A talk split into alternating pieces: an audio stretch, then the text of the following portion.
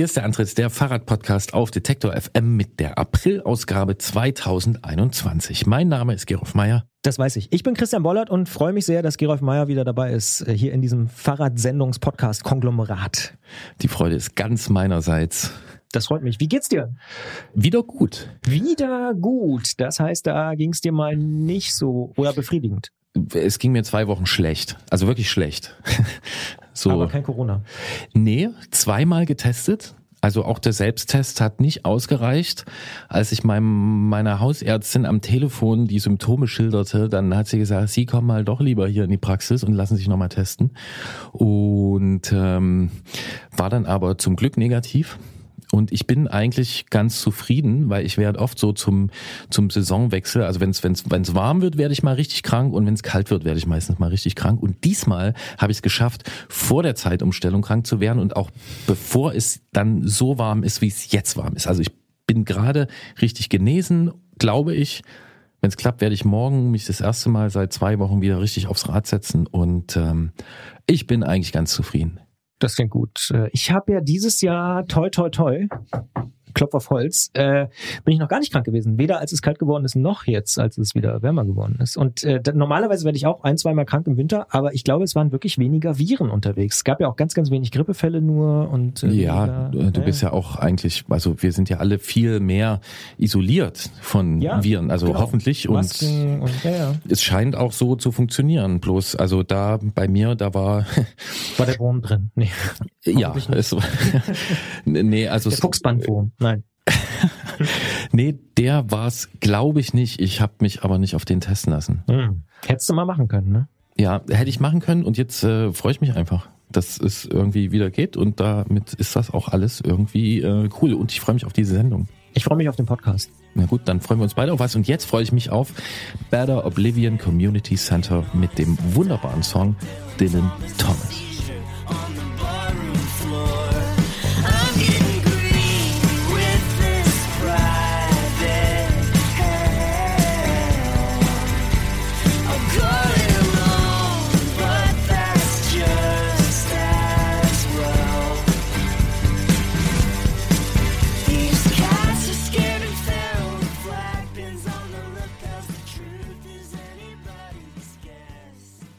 Irgendwie fühlt es sich ja dieser Tage an wie ein Déjà-vu. Ostern unter Spezialbedingungen haben wir ja auch 2020 schon gehabt. Aus Fahrradsicht unterscheidet sich dieser Frühling vor allem aber dadurch vom letzten, dass das Fahrrad eine absolute Boom-Saison hinter sich hat, nämlich die vergangene und auch weiter boomt. Dementsprechend viele Menschen fahren mit dem Rad in die Natur und da haben wir uns gedacht, Mensch, wir sprechen mal drüber, wie man sich dort eigentlich richtig verhält und was man vielleicht auch lieber nicht machen sollte. Birte Brechlin vom Naturschutzbund NABU ist unsere Gesprächspartnerin, macht uns fit für den Aufenthalt im Wald und ich kann so viel schon spoilern, Bananenschalen soll man nicht wegwerfen. Wenn das aktuelle Aero-Rennrad des Koblenzer Fahrradherstellers Canyon gerade nicht erhältlich ist, dann liegt das nicht nur am aktuellen Fahrradboom, sondern auch an zwei Problemen, die mit dem Modell aufgetreten sind. Wir beleuchten das Thema mit unserem Technikmenschen Jens Klötzer vom Tourmagazin und sprechen darüber, wie sich Fahrradhersteller verhalten, wenn in der Entwicklung nicht alles glatt läuft. Bevor es losgeht, ein kurzer Spot. Bald starten ja wieder die Grand Tours mit viel sportlichem Ehrgeiz, medialer Berichterstattung und leider auch mit schlimmen Stürzen. Die Teilnehmenden sind hoffentlich gut abgesichert, denn im schlimmsten Fall müssen sie ihre Karrieren beenden, weil der Sturz es unmöglich macht, weiterhin zu fahren. Aber nicht nur im Sport, auch in jedem anderen Beruf kann eine Berufsunfähigkeitsversicherung sinnvoll sein. Der digitale Versicherungsmanager Clark kann euch helfen, die richtige Versicherung zu finden und schlägt euch passende Versicherungen vor. Und wenn ihr euch die Clark App holt und zwei eurer bestehenden Versicherungen hochladet, dann schenkt euch Clark mit dem Code Antritt34 einen 30 Euro Shopping-Gutschein. Den Link findet ihr in den Show Notes.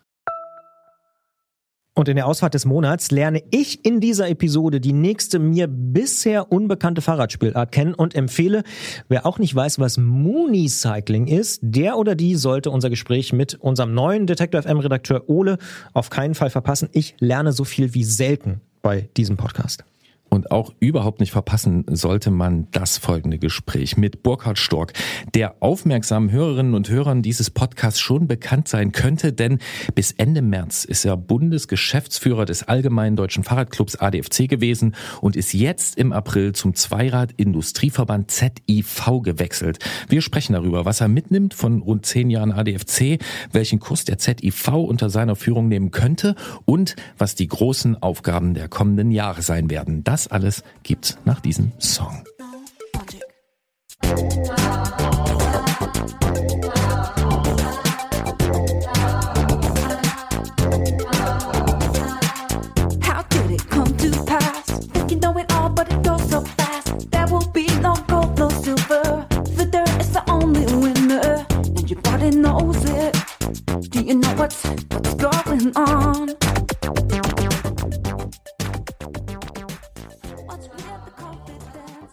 Welche Institutionen sind in Deutschland eigentlich fürs Fahrrad aktiv? Der BDR will zum Beispiel die Sportlerinnen vertreten. Der Allgemeine Deutsche Fahrradclub ADFC setzt sich für die Radfahrenden im Alltag ein und der Zweirad-Industrieverband ZIV will die Interessen der Hersteller vertreten. Von außen kann das vielleicht auch manchmal wie ein Flickenteppich wirken, doch natürlich oder sehr wahrscheinlich haben diese Verbände was miteinander zu tun. So wechselt zum 1. April Burkhard Stork vom Posten des Bundesgeschäftsführers des ADFC zum Zweirad-Industrieverband ZIV und ist dort Geschäftsführer. Wir müssen mit ihm darüber sprechen, was er gelernt hat, was er mitnimmt und was er angehen will im neuen Job und sagen Hallo nach Berlin. Hallo, Herr Stork. Hallo und schönen guten Tag. Sie sind neuneinhalb Jahre Bundesgeschäftsführer des ADFC gewesen. Wie schauen Sie auf diese Zeit zurück? Das ist keine ganz einfache Frage, weil neuneinhalb Jahre natürlich eine total lange Zeit sind und wir reden ja von einem Verband, der sich in den Jahren super verändert hat. Ähm, zum einen ist er enorm gewachsen. Als ich angefangen habe, hatte der ADFC 130.000 Mitglieder. Jetzt liegt er bei deutlich über 200.000. Vor allem aber hat der ADFC, und wahrscheinlich ist das das Wort, was mir am, am deutlichsten im Sinn bleibt, einen enormen Wandel hinter sich. Ähm, ich habe in der Zeit miterleben dürfen und auch ein bisschen mithelfen dürfen, dass aus einem Verband, der so ein bisschen aus der Ecke und aus der Nische heraus immer wieder gesagt hat, ja, aber Fahrradfahren auch, ähm, sich ein Verband entwickeln konnte, der wirklich in der Mitte einer Bewegung steht, die mehr Fahrrad will und zwar nicht nur mehr Fahrrad, weil es irgendwie das Hobby von ein paar Nerds ist, sondern weil es aus ganz vielen Richtungen gut ist, weil es gut ist für Städte, weil es gut ist für Menschen, weil es gut ist fürs Klima. So, also ein Verband, der wirklich äh, eine breite Zustimmung hat, der medial gut wahrgenommen wird, ist der ADFC heute und Wandel ist das Stichwort, was da im Sinn bleibt. Können Sie diesen Wandel in den letzten zehn Jahren vielleicht irgendwie ein bisschen konkreter noch machen? Ja, wir haben vor zehn Jahren eine Situation gehabt, in der sich so die ganze Bewegung für das Fahrrad sehr defensiv verhalten hat. Wir haben immer wieder gesagt, ja, wäre doch schön, wenn wir auch dabei wären. Und ähm, wir hatten eine Situation, in der sehr viele, sagen wir mal, Wortführer tatsächlich Wortführer waren, also Männer, die total gerne Fahrrad fahren und die ihr Hobby da ausleben wollten. Und äh, wir haben es ähm, nicht so häufig gehört, dass dann mal deutlich gesagt wurde, dass, dass es auch für eine Gesamtbevölkerung gut ist oder dass es auch Menschen gibt, die vielleicht gerne Fahrrad fahren wollen, aber sich heute noch nicht trauen. So, das ist was, was übrigens weltweit so war. Ähm, und in den letzten zehn Jahren hat sich das massiv gedreht, haben wir das massiv drehen können. Ähm, der ADFC versteht sich heute nicht als Verband für Radfahrende, sondern als Verband für mehr Fahrrad. Ähm, und genau das ist, hat sich in der Bewegung gedreht. Wir wollen ähm, nicht toller Fahrrad fahren können, diejenigen, die heute schon Fahrrad fahren, sondern der ADFC will, wie alle seine Schwesterorganisationen, äh, weltweit inzwischen, dass mehr Menschen Fahrrad fahren können und mehr Menschen aufs Fahrradfahren eingeladen werden weil Radfahren insgesamt gut ist. Und das ist ein massiver Wandel, den wir weltweit sehen. Und nur deswegen, weil es diesen Wandel gegeben hat, gibt's jetzt ja auch den Wandel in der medialen Wahrnehmung und in der Politik. Das Fahrrad ist in Deutschland beliebt wie nie. Verkehrspolitisch herrscht allerdings aus Sicht von vielen Nachholbedarf. Was muss passieren, damit das Fahrrad sein Potenzial in Zukunft noch besser entfalten kann? Es stimmt, es gibt Nachholbedarf, aber das Nachholen hat ja auch angefangen. Es, ähm, man kann nicht leugnen, dass, äh, obwohl es viel zu kritisieren gibt am derzeitigen Verkehrsminister ähm, Herrn Scheuer, dass der Bund ein Riesenprogramm aufgelegt hat, um die Kommunen äh, dazu zu bewegen, Radverkehrsinfrastruktur zu bauen. Da ist jetzt so viel Geld wie noch nie da. Am Geld liegt es im Moment nicht. In den nächsten drei Jahren ist das Geld sicher. Ähm, Kommunen können jetzt anfangen. Was passieren muss, ist vollkommen klar. Wir brauchen Netze mit Radverkehrsinfrastruktur die muss an den Haupt- oder an den belasteten Straßen separiert und ganz hervorragend breit sein. In den Nachbarschaftsstraßen, also in den 80 Prozent aller Wohnstraßen, ähm, müssen wir nur ein bisschen aufräumen, damit da besser Fahrrad gefahren werden kann. Das können die Kommunen jetzt tun und das können sie super schnell tun. Und das ist das, was jetzt am unmittelbarsten passieren muss. Ähm, wir haben ja leider die ärgerliche Situation, dass wir ebenfalls überraschend ähm, vom derzeitigen Verkehrsminister eine halbwegs vernünftige äh, Reform der STVO bekommen haben. Die ist ähm, seit letztem Sommer blockiert, weil es ähm, im Bundesrat Dinge dazu verhandelt worden sind. Das ist diese Frage der Fahrverbote äh, bei sehr schnellen äh, oder bei sehr heftigen Übertretungen. Ähm, die ist vom Bundesrat rein äh, verhandelt worden und ist jetzt im Bundesrat nicht mehr mehrheitsfähig. Deswegen hängt die Fahrrad-STVO-Reform. Ähm, das ist sicher das Zweite, was jetzt schnell passieren müsste. Ähm, und an der Stelle will ich total deutlich sagen, ähm, wenn da nicht noch was passiert und wenn sich nicht jetzt alle noch bewegen, ähm, dann kriegen wir das vor der Bundestagswahl nicht mehr hin und dann brauchen wir mindestens zwei bis drei Jahre, bis wir wieder eine anständige Fahrrad-STVO-Reform bekommen und das wäre eine Katastrophe. Das klingt ja so, als ob Sie ziemlich genau wüssten, was man jetzt eigentlich tun müsste als ADFC, aber Sie wechseln jetzt von der Interessenvertretung der Radfahrenden und, wie wir gelernt haben, auch der künftig Radfahrenden zur Interessenvertretung der Fahrradindustrie der Hersteller. Warum? Also, der, erstens bin ich ziemlich sicher, dass ich nicht der Einzige im ADFC bin und war, äh, der weiß, was zu tun ist. Da gibt's ganz viele äh, kluge Funktionäre und kluge Mitarbeiterinnen und Mitarbeiter, äh, die das auch in Zukunft so tun werden. Ich wechsle, weil nach zehn Jahren erstens Wechsel super ist. Es tut jedem immer gut, äh, jedem Arbeitgeber und jedem Arbeitnehmer. Zweitens, ähm, ich wechsle zu einem Verband, äh, der in einem weiterhin in einem total spannenden Thema Fahrrad unterwegs ist, der aber noch Potenzial hat, ähm, stärker zu werden, vieles von dem, was er tut, gut fortzusetzen, aber zusätzlich Dinge zu tun. Und das ist offen gesagt was, was mich schon immer gereizt hat, Verbände nach vorne zu bringen, ähm, ist so ein bisschen mein Lebensberufsthema. Sie sind also ab Anfang April Geschäftsführer des Zweirad-Industrieverbandes ZIV oder ZIF, sprechen es manche aus. Für welche Fahrradfirmen in Deutschland steht der ZIF und für welche nicht? Der ZIV steht für alle ähm, Fahrradunternehmen in Deutschland, die hier produzieren, die in industriellem Maßstab hier produzieren, ähm, egal wie hoch dann die Fertigungstiefe ist. Der ZIV steht erstmal für alle Unternehmen, ähm, natürlich vor allen Dingen für die mit einem Anspruch, Qualität zu liefern. Das sind sicher nicht nur die hochpreisigen Unternehmen, sondern es sind auch die Unternehmen, die einfachere Räder bauen. Äh, erstmal steht der ZTV für alle Fahrradunternehmen. Jetzt haben Sie eine relativ klare Analyse gehabt, was beim ADFC, ich sag mal so vor zehn Jahren, besser laufen konnte. Äh, wissen Sie das jetzt eigentlich auch schon beim ZIV oder haben Sie zumindest eine Vorstellung? Würden Sie vielleicht auch sagen, da gibt es so ein paar Sachen, die müsste man ändern? Ich arbeite mich jetzt schon seit ein paar Wochen natürlich ein. Ich weiß seit ein paar Monaten, dass ich wechsle und ich ähm, rede mit enorm vielen Menschen. Das habe ich natürlich auch ähm, im, zu ADFC-Zeiten schon getan. Das Erste, was ich gelernt habe, ist, ich habe von außen deutlich unterschätzt, wie aktiv der ZIV äh, bereits ist, vor allen Dingen im Bereich äh, Normung und Technik. Ähm, das ist ein Bereich, gebe ich auch sofort zu, in den ich von außen überhaupt keinen Einblick hatte. Bin auch kein Ingenieur, ne? ich verstehe da nicht so wahnsinnig viel von, aber ich bin ausgesprochen beeindruckt, wie viel der ZTV da tut.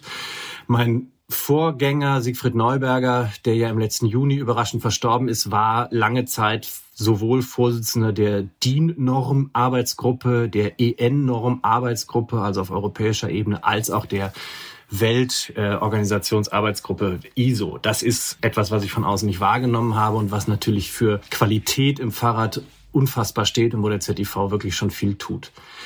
Der zweite Bereich, in dem der ZIV viel tut, von dem ich auch bislang nicht viel verstehe, ist ähm, Trade and Customs. Also wie gelingt es uns überhaupt in Europa einen Markt offen zu halten, damit nicht Fahrräder aus Nicht-Marktwirtschaften so deutlich den Markt überschwemmen, dass hier Herstellung überhaupt nicht mehr möglich ist. Ähm, auch das ein Bereich, in dem der ZTV schon viel tut. Es gibt immer wieder Vorwürfe ähm, von außen, der ZTV sei nicht politisch genug, sei in Berlin nicht sichtbar genug, ähm, sei im Wirtschaftsministerium und in anderen nicht genug vertreten ob diese Vorwürfe alle eins zu eins stimmen, ähm, soweit so tief bin ich jetzt noch nicht drin, um das sagen zu können. Aber klar ist natürlich, dass Präsidium und Vorstand des ZDV mich gefragt haben, ob ich wechseln will, weil sie daran etwas tun wollen, weil sie schon auch an der einen oder anderen Stelle sehen, dass Sichtbarkeit da verbessert werden könnte.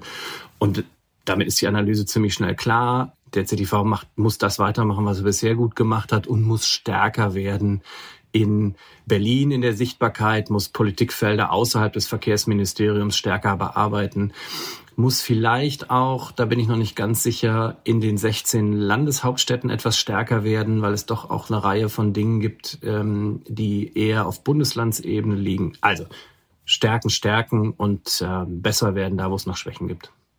Und damit vertiefen wir das Thema, was wir äh, gerade schon mal angesprochen haben, noch natürlich ein bisschen hier im Podcast. Wer den Podcast hört, hat sozusagen den äh, Nachschlag, äh, die, die Zusatzinfos.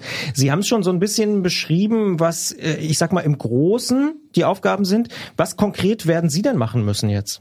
Zum einen äh, komme ich natürlich in eine etwas aufgeregte Situation. Wir haben angesichts der äh, Corona-Situation ja Gott sei Dank einen massiven Zuwachs äh, im Fahrradgeschäft. Äh, die ZTV hat Anfang März ja Zahlen veröffentlicht, 60 Prozent plus bei den Umsätzen der Hersteller im letzten Jahr. Gleichzeitig äh, sind wir natürlich in einer Situation, wo der Welthandel nicht so fließt, wie er fließen sollte. Das hat nicht nur mit Schiffen im Suezkanal zu tun, sondern es gab es auch vorher schon, das hat mit Corona zu tun. Wir werden also äh, uns gemeinsam nochmal die Lieferketten angucken müssen. Ähm, funktioniert die Skalierung bei den Zulieferern so, ähm, wie es aus Sicht der deutschen Unternehmen sein sollte? können deutsche Unternehmen im Fahrradbereich gemeinsam im, bei den logistischen Dingen was tun. Also das da, da, da scheint im Moment ähm, es ein bisschen zu haken. Wir haben natürlich eine Reihe weiterer Herausforderungen. Der, der Bund hat, und das begrüßten die Unternehmen der Fahrradindustrie, das Lieferkettengesetz verabschiedet. Das heißt, für die großen Unternehmen zieht jetzt die Verantwortung nochmal deutlich an. Ähm, wo kommen eigentlich die Teile und die Einzelteile her? Fahrradindustrie hat da nicht jetzt in besonderer Form Probleme oder hat da nicht jetzt in besonderer Form ähm, Dinge, auf die sie achten müsste. Aber die gesamte deutsche Industrie muss da jetzt nachgucken, wo kommt unser Zeug genau her. Und das steht auch für die Fahrradindustrie an. Vor Corona hatte ich natürlich, also als ich noch beim ADFC war, natürlich auch schon mit Unternehmen zu tun. Und äh, wenn ich die besucht habe und gefragt habe, na, was, was, was läuft denn gut und was nicht, dann kam immer Fachkräftemangel. Wir haben niemanden, wir kriegen niemanden. Ich könnte viel mehr Fahrräder verkaufen, wenn ich mehr Leute hätte, habe ich da dauernd gehört. Das Thema ist völlig in den Hintergrund geraten. Ich kann mir ehrlich gesagt nicht vorstellen, dass das tatsächlich so ist, sondern ich glaube, die anderen Probleme haben sich in den Vordergrund gedrängt, ähm, sondern und, und wenn jetzt ähm, sich alles beruhigt hat und Corona, äh, die Corona-Folgen absehbar äh, sind und dann wird dieses Thema Fachkräftemangel, glaube ich, wieder massiv nach vorne drängen. Und ich habe den Eindruck, dass wir zusammen mit dem Fahrradhandel da dringend dran müssen und gucken, wie kriegt man ähm, Fahrradherstellung und Fahrradhandel zu wirklich attraktiven Jobs. Sie haben es eben schon anklingen lassen. Die Fahrradindustrie hat gerade heftige Wachstumsschmerzen. 2020 sind in Deutschland 16,9 Prozent mehr Fahrräder verkauft worden als im Vorjahr, über 5 Millionen insgesamt. Gleichzeitig gibt es ungeahnte Lieferprobleme durch Fahrradboom, Corona-Krise und Containermangel auch. Wie geht das weiter? Was kann man da machen? Ich bin noch nicht beim ZIV und bin noch nicht in den Tiefen drin und hatte jetzt natürlich auch ähm, nicht, an, äh, nicht zuletzt wegen Corona keine Gelegenheit, mit, mit, mit ganz vielen Firmen äh, zu gucken. Was ich höre, ist, dass die Zulieferfirmen, auch gerade die asiatischen Zulieferfirmen, dass es da sehr gut gelungen ist zu skalieren und dass auch die Probleme, die wir vor etwa einem Jahr hatten, dass Firmen tatsächlich zumachen mussten und ganze Lieferstrecken, äh, ganze Produktionsstrecken nicht funktioniert haben, äh, bei den Zulieferern. Das scheint bewältigt zu sein. Ja, wir, wir haben jetzt offensichtlich, mal gucken, wie es im Suezkanal weitergeht. Wir haben jetzt offensichtlich äh, ein paar Wochen deutliche Zulieferprobleme, wie der Rest der deutschen Industrie auch. Aber äh, eigentlich bin ich ganz zuversichtlich, dass sich das zum Sommer hin äh, klärt und dass dann auch die deutschen Produktionsunternehmen äh, die Endfertigung gut wieder hinkriegen. Wenn man sich mal so ein bisschen in der Branche umhört, vor allen Dingen auch bei kleineren und mittleren Herstellern, dann hört man allerdings oft, dass es äh, doch ziemlich große Probleme sind. Also Rahmen und Komponenten gibt es teilweise erst in KW 50 oder 51 wieder oder sogar erst 2022. Kann der ZIV da wirklich helfen? Also Ich bin noch nicht beim ZTV, deswegen ist auch das wieder eingeschränkt, was ich sage. Ich glaube immer daran, und das so habe ich jetzt viele, viele Jahre auch beim ADFC äh, helfen können, dass Kooperation gut ist. Ich glaube immer daran, dass es gut ist, miteinander zu reden. Wenn es den Verbrauchern nützt, darf die Industrie ja intensiv zusammenarbeiten. Das hat nichts mit Kartell zu tun, sondern wie gesagt, wenn es dem Verbraucher nützt. Ich weiß, dass Unternehmen schon miteinander reden, ob man nicht bestimmte Dinge gemeinsam tun kann, äh, gerade im Transport. Ich weiß, dass ähm, als wir im letzten äh, Frühsommer ähnliche Lieferprobleme hatten, dass Unternehmen sich zusammengeschlossen haben und äh, Container gemeinsam über den neuen Seidenstraßenzug haben transportieren lassen. Vielleicht ist da noch Spiel drin, da wird der ZTV sicher die Kommunikation voranbringen in den nächsten Wochen. Aber ob das wirklich was hilft, das kann ich ehrlich gesagt von außen noch nicht sagen. Sie haben von das Lieferkettengesetz angesprochen und äh, Produktionsbedingungen von Fahrrädern und Fahrradteilen, Komponenten. Ähm, höre ich daraus, dass äh, die Perspektive einer Produktion in Europa wieder ein bisschen stärker wird? Also die Perspektive wird stärker. Das ähm, ist in den letzten Jahren ja schon deutlich geworden. Ja, ähm, schon auch aus meinem alten, äh, meiner alten Aufgabe heraus war das wahrnehmbar. Äh, Portugal wird häufig genannt, Bulgarien wird häufig genannt. Die Zahlen geben jetzt ähm, noch nicht her, dass da wirklich so wahnsinnig viel passiert ist und dass wir zurzeit große Mengen äh, schon aus diesen Ländern bekommen. Nach dem, was ich bislang von außen wahrgenommen habe, gibt's aber einen starken Willen, gerade auch der größeren Unternehmen, Dinge zurückzuholen nach Deutschland und äh, nach äh, Europa, Entschuldigung, und unabhängiger zu werden. Ähm, wie viel Substanz das hat, das wird man sehen müssen. Wir haben im November äh, 2020 hier am Antritt äh, mit Dirk Zedler äh, gesprochen und äh, der hat sich deutlich für eine professionellere Lobbyarbeit der Fahrradbranche ausgesprochen, die äh, repräsentativ und selbstbewusst in Berlin auftritt.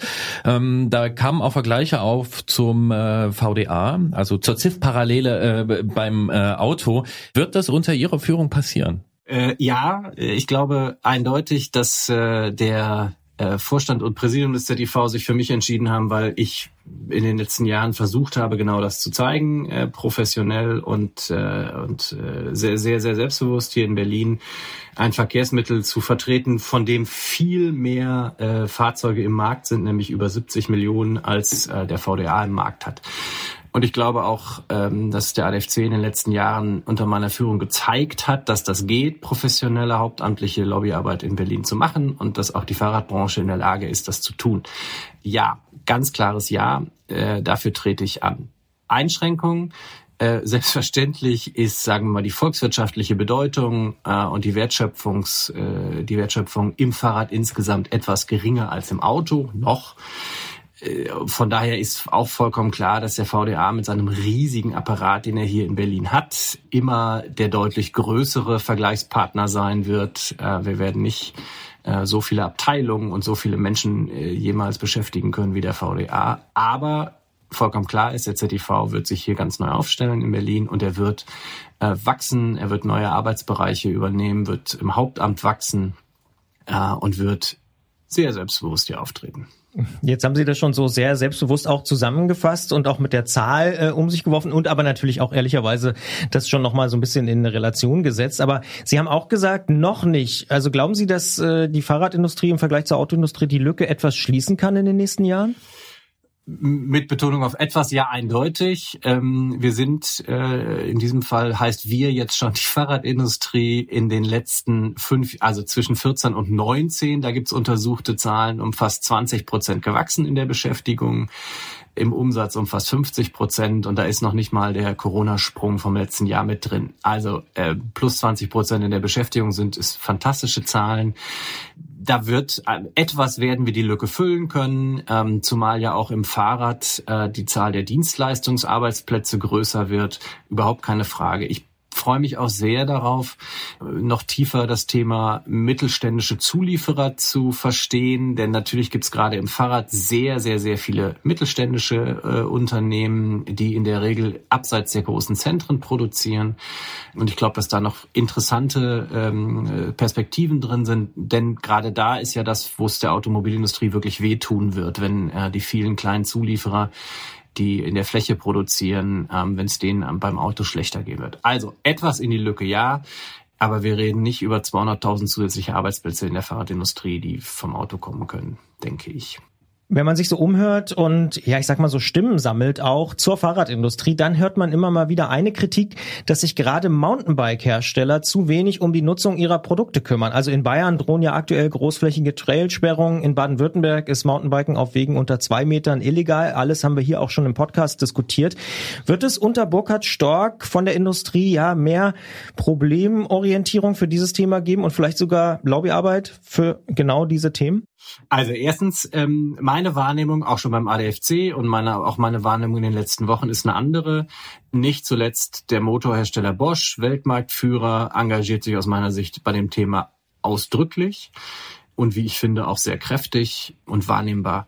Selbstverständlich werden wir auch dieses Thema adressieren müssen. Wir haben eine Reihe von Themen, ähm, wo nicht genug im Blick ist, was eigentlich mit der Nutzung äh, der Produkte der Fahrradindustrie passiert. Deswegen werden wir auch dieses Thema angehen müssen.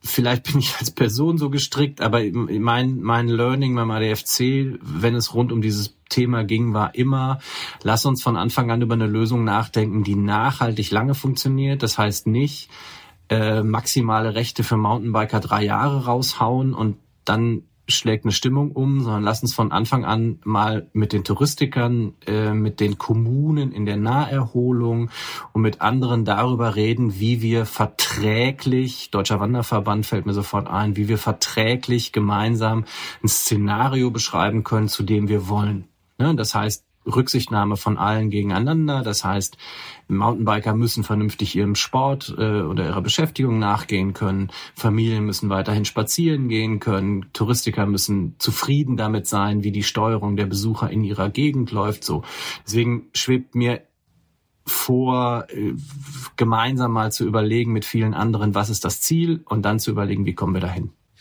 Sie haben vorhin das äh, Problem des Fachkräftemangels angesprochen. Können wir da noch ein bisschen konkreter werden? Also wie groß ist das? Oder andersrum gesagt, für junge Menschen, welche Chancen äh, gibt es da, wenn man heute quasi in die Fahrradindustrie einsteigt? Ich glaube, es ist ähm, an allen Stellen wirklich groß. Ich habe, als ich beim ADFC äh, war, ähm, ja die Tradition vorgefunden eines Technikreferenten.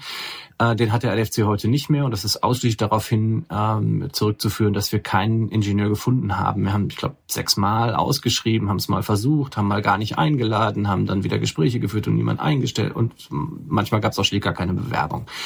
Das höre ich von sehr vielen. Prüfingenieure zu finden scheint enorm schwierig zu sein. Entwicklungsingenieure zu finden. Also das, wenn man da jetzt unterwegs ist, ähm, egal wo im Studium und sich in diese Richtung bewegt, egal ob es jetzt, also da gibt es ja verschiedene Wege, wie man da hinkommt, ob man eher aus, der Sport, aus dem Sportartikelbereich kommt und wo auch immer man studiert, in die Richtung zu gehen, heißt auf jeden Fall Scheunentor offene Türen zu finden. Ich glaube aber, dass äh, der Fachkräftemangel auch äh, deutlich weitergeht. Ähm, ich höre immer wieder aus Unternehmen, wie schwierig es ist, ausreichend gute Mitarbeiterinnen und Mitarbeiter fürs Band zu finden. Das geht bis hin, äh, dass ich Unternehmen von Unternehmen schon immer gehört habe, es sei schwierig, zuverlässige Leute fürs Picken, also für die, für die Lagerhaltung zu finden. Es scheint in allen Bereichen schwierig zu sein und es scheint auch in allen Teilen des Landes schwierig zu sein. Haben Sie da schon erste Ideen, wie man das ändern kann? Ich höre das tatsächlich auch oft von Fahrradhändlerinnen und Fahrradhändlern, dass ja. sie eigentlich kaum Leute finden, ja. die beispielsweise auch in der Werkstatt arbeiten wollen ich glaube, es gibt zwei, zwei Dinge, die, die man tun muss und die vor allem, die, wo auch, sagen wir mal, so ein Branchenverband oder ein Branchenzusammenschluss helfen kann. Das eine ist selbstverständlich, was am Image tun und sagen, Mensch, äh, es macht Spaß. Ähm, wir sehen das ja zum Beispiel bei den, bei den Handwerksverbänden, die to tolle Kampagnen laufen haben. Ich bin aber auch sehr beeindruckt von dem, was im Bereich Schiene läuft. Schienenjobs.de ähm, ist ein toller Zusammenschluss von Arbeitgebern aus dem Schienenbereich. Da kann man auf jeden Fall was tun. Das zweite ist, wir wir werden auch mit den Unternehmen und wenn wir über den Handel reden, der ja nicht zum ZDV gehört, aber mit dem uns natürlich eng verbunden fühlen, ähm, mit, mit äh, den Handelsverbänden mal darüber nachdenken müssen, ähm, was machen die im Moment jetzt schon dafür, dass das attraktiver wird, da zu arbeiten? Und äh, kann man daran noch mal was tun, kann man selber an der Ausbildung was tun, kann man selber was daran tun, ähm, dass man sich seinen Nachwuchs stärker bindet, ähm, was ist mit den Wegen, die, die die großen Unternehmen häufig gehen. Also Betriebspraktika kann man während des Studiums schon, schon ähm, Kontakte knüpfen. Das gibt es mit Sicherheit Unternehmen im Fahrradbereich, die das alles schon gut machen und die da äh, meine klugen Tipps nicht brauchen. Aber mit Sicherheit wird es auch gut sein, ähm, sich dazu äh, zu verbinden und zu sagen, was können wir als viele Unternehmen gemeinsam tun. Dann wollen wir zum Abschluss noch fragen, Herr Stork, wie viel ADFC wird in Ihrer Arbeit beim ZIV enthalten sein? Ähm, das ist eine schöne Frage. Also manches fällt weg. Ähm, der ADFC hat zigtausende Ehrenamtler, die ihr Ehrenamt aus einem Hobby heraus machen. Das schätze ich ungemein, das ist faszinierend. Das ist beim ZTV nicht so. Da gibt es äh, natürlich auch viel Ehrenamt, aber das sind Unternehmerinnen und Unternehmer, äh, Mitarbeiterinnen und Mitarbeiter aus, aus Unternehmen, die das aus einem anderen ähm, Motivation heraus machen, auch sehr engagiert, aber das ist so, ich habe meiner Familie versprochen, dass viele Sitzungen, die im Moment samstags nachmittags oder äh, mittwochs abends stattfinden, künftig, in Corona vorbei ist, dann zu Bürozeiten in der Woche stattfinden. Also das, da ändert sich deutlich was, das nehme ich nicht mit. Was ich mitnehme, ist aber, dass Menschen tatsächlich für ein Produkt brennen, fürs Fahrrad brennen, viel, viel mehr als an anderen Stellen. Also es ist nicht ein Tier, der Tierfutterverband oder irgendwie sowas, wo, wo es ein bisschen ähm, vielen vielleicht schwerfällt, sich mit dem Produkt zu identifizieren. Und wir, ich wechsle äh, zu einem Verband, ähm, wo wirklich viele, viele Leute total Spaß an dem Produkt haben, die Zukunft des Produktes viel größer denken als heute und sich darüber klar sind, dass es ein Produkt ist, das schon mal eine völlig andere Bedeutung gesellschaftlich hatte und das auch wieder kriegen wird. Deswegen freue ich mich auch so darüber, dass der Wechsel gelungen ist und ich das Fahrrad mitnehmen kann.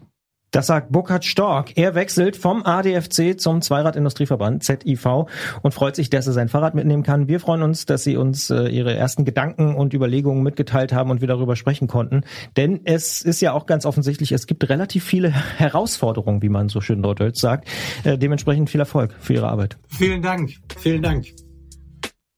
Can see the color of your eye in the reflection of the sky. I need a second in the mile high club. I've been pushing buttons cause the feelings that I'm missing need a beating and my hands don't seem to fit these gloves. I think I calm and collected, hard and respected. Pride is neglected. Those gold chains on your neck look expensive. One shot life, be free from the Brexit. Like, look at all the mess you've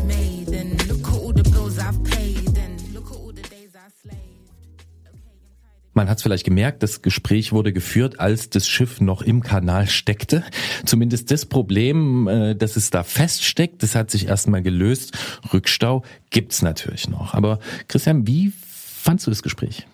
Interessant. Äh, das ist ja tatsächlich so eine Personalie, die, ich sag mal so, in der Fahrradbranche doch eine gewisse Rolle spielt. Und ähm, ich frag mich ja, also wie sich das entwickelt, weil der ADFC und der ZIV ja doch äh, durchaus unterschiedlich sind. Ähm, dementsprechend ja, also ich denke mal, es wird nicht das letzte Mal gewesen sein, dass wir mit ihm gesprochen haben. Nee, und äh, ehrgeizige Ziele haben da durchgeschimmert, finde ich. Ähm, interessant, die Formulierung, volkswirtschaftlich ist das Fahrrad noch nicht so wichtig wie das Auto. Hat er aber relativiert. Äh, hat er relativiert, ja, ja. aber ist doch ein schöner Ansatz, äh, da selbstbewusst ranzugehen. Und interessant fand ich auch das mit der Berufsperspektive und dem Fachkräftemangel. Das ist ein Riesenthema. Das, glaube ich, äh, wird uns auch noch die nächsten Jahre beschäftigen. Denn äh, ich kenne wirklich kaum Leute, du wahrscheinlich mehr, die sagen, ja, ich möchte in der Fahrradbranche arbeiten. Also lange, lange war es so, alle, die irgendwie, ich sag mal, einen Schraubenschlüssel gerade aushalten konnten, sind dann lieber zur Autobranche gewechselt, weil es einfach mehr Kohle gab auch. Vielleicht ändert sich das auch mit der neuen Fridays for Future Generation und so. Also ich bin gespannt. Das ist, äh, glaube ich, wirklich, wirklich ein Thema, weil ich es auch immer wieder höre, wie schwer es ist, gute Leute zu finden in allen Bereichen eigentlich der Fahrradbranche und dass sie irgendwie händeringend Leute suchen. Ja, also kenne ich einige Leute, auch so in unserem Alter, die alle irgendwie irgendwo sozusagen untergekommen sind, wie man das nennt, oder was eigenes gegründet haben und ähm, das läuft. Wenn es denn Teile und Rahmen und alles mögliche gibt, läuft es auch alles ziemlich gut. Und ein äh, Zeichen dafür, dass es gut läuft, ist ja zum Beispiel auch, was er erwähnt hat, diese Mitgliedersteigerung beim ADFC. Ne? Immerhin in den zehn Jahren 130.000 auf über 200.000. Das ist, äh, wenn ich mich nicht verrechne, mehr als 50 Prozent Zuwachs. Und das sehen wir auch an anderer Stelle. An dem Punkt möchte ich kurz grüßen. Und die zwar Klasse 7b? Nein, die äh, DIMP, die Deutsche Initiative Mountainbike, die hat nämlich im März die Mitgliederzahl von 100.000 überschritten. 7.200 Einzelmitglieder, über 90.000 durch knapp 200 Vereine sind da drin. Und das finde ich doch auch äh, eine begrüßenswerte Sache. Wir thematisieren das ja hier immer wieder. Es geht um das äh, Miteinander statt gegeneinander im Wald. Und dies gilt natürlich nicht nur für Menschen, die im Wald unterwegs sind, sondern es gilt auch für Menschen und Tiere.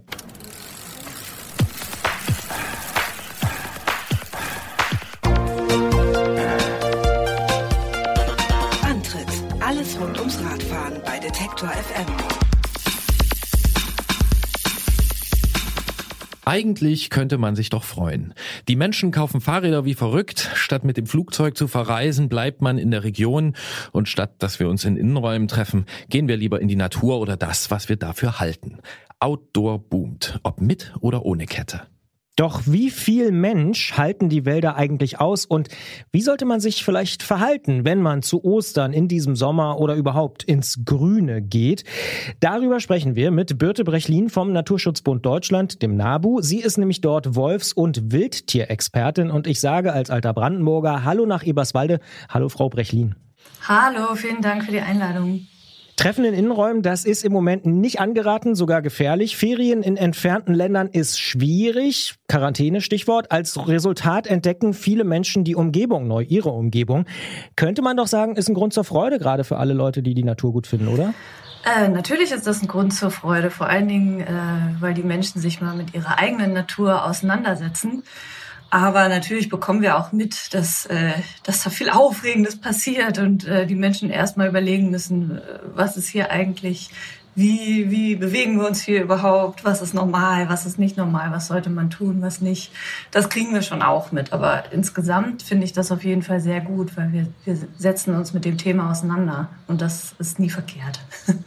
Was ist denn so Aufregendes, was die Leute da jetzt feststellen? Ähm, zum Beispiel äh, gehen bei uns ganz viele Wildtiermeldungen ein. Ist das normal, äh, dass, dass man hier morgens Wildschweine sieht äh, oder Rehe auf den Wegen? Ähm, haben, wir, haben wir ein Riesenproblem? Und dann ähm, genauso wie diese Meldung, äh, vermehrt Wildtiere in den Städten zu finden, das ist äh, nicht so, aber es fällt uns mehr auf.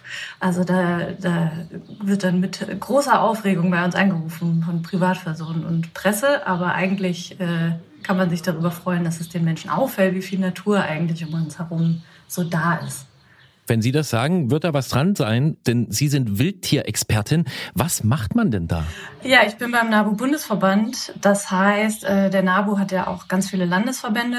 Ähm, Deswegen bin ich einerseits äh, für die Koordination und die Kommunikation mit den ganzen Verbänden zuständig. Arbeite, wir sitzen in Berlin, aber auch äh, politisch auf den Ebenen.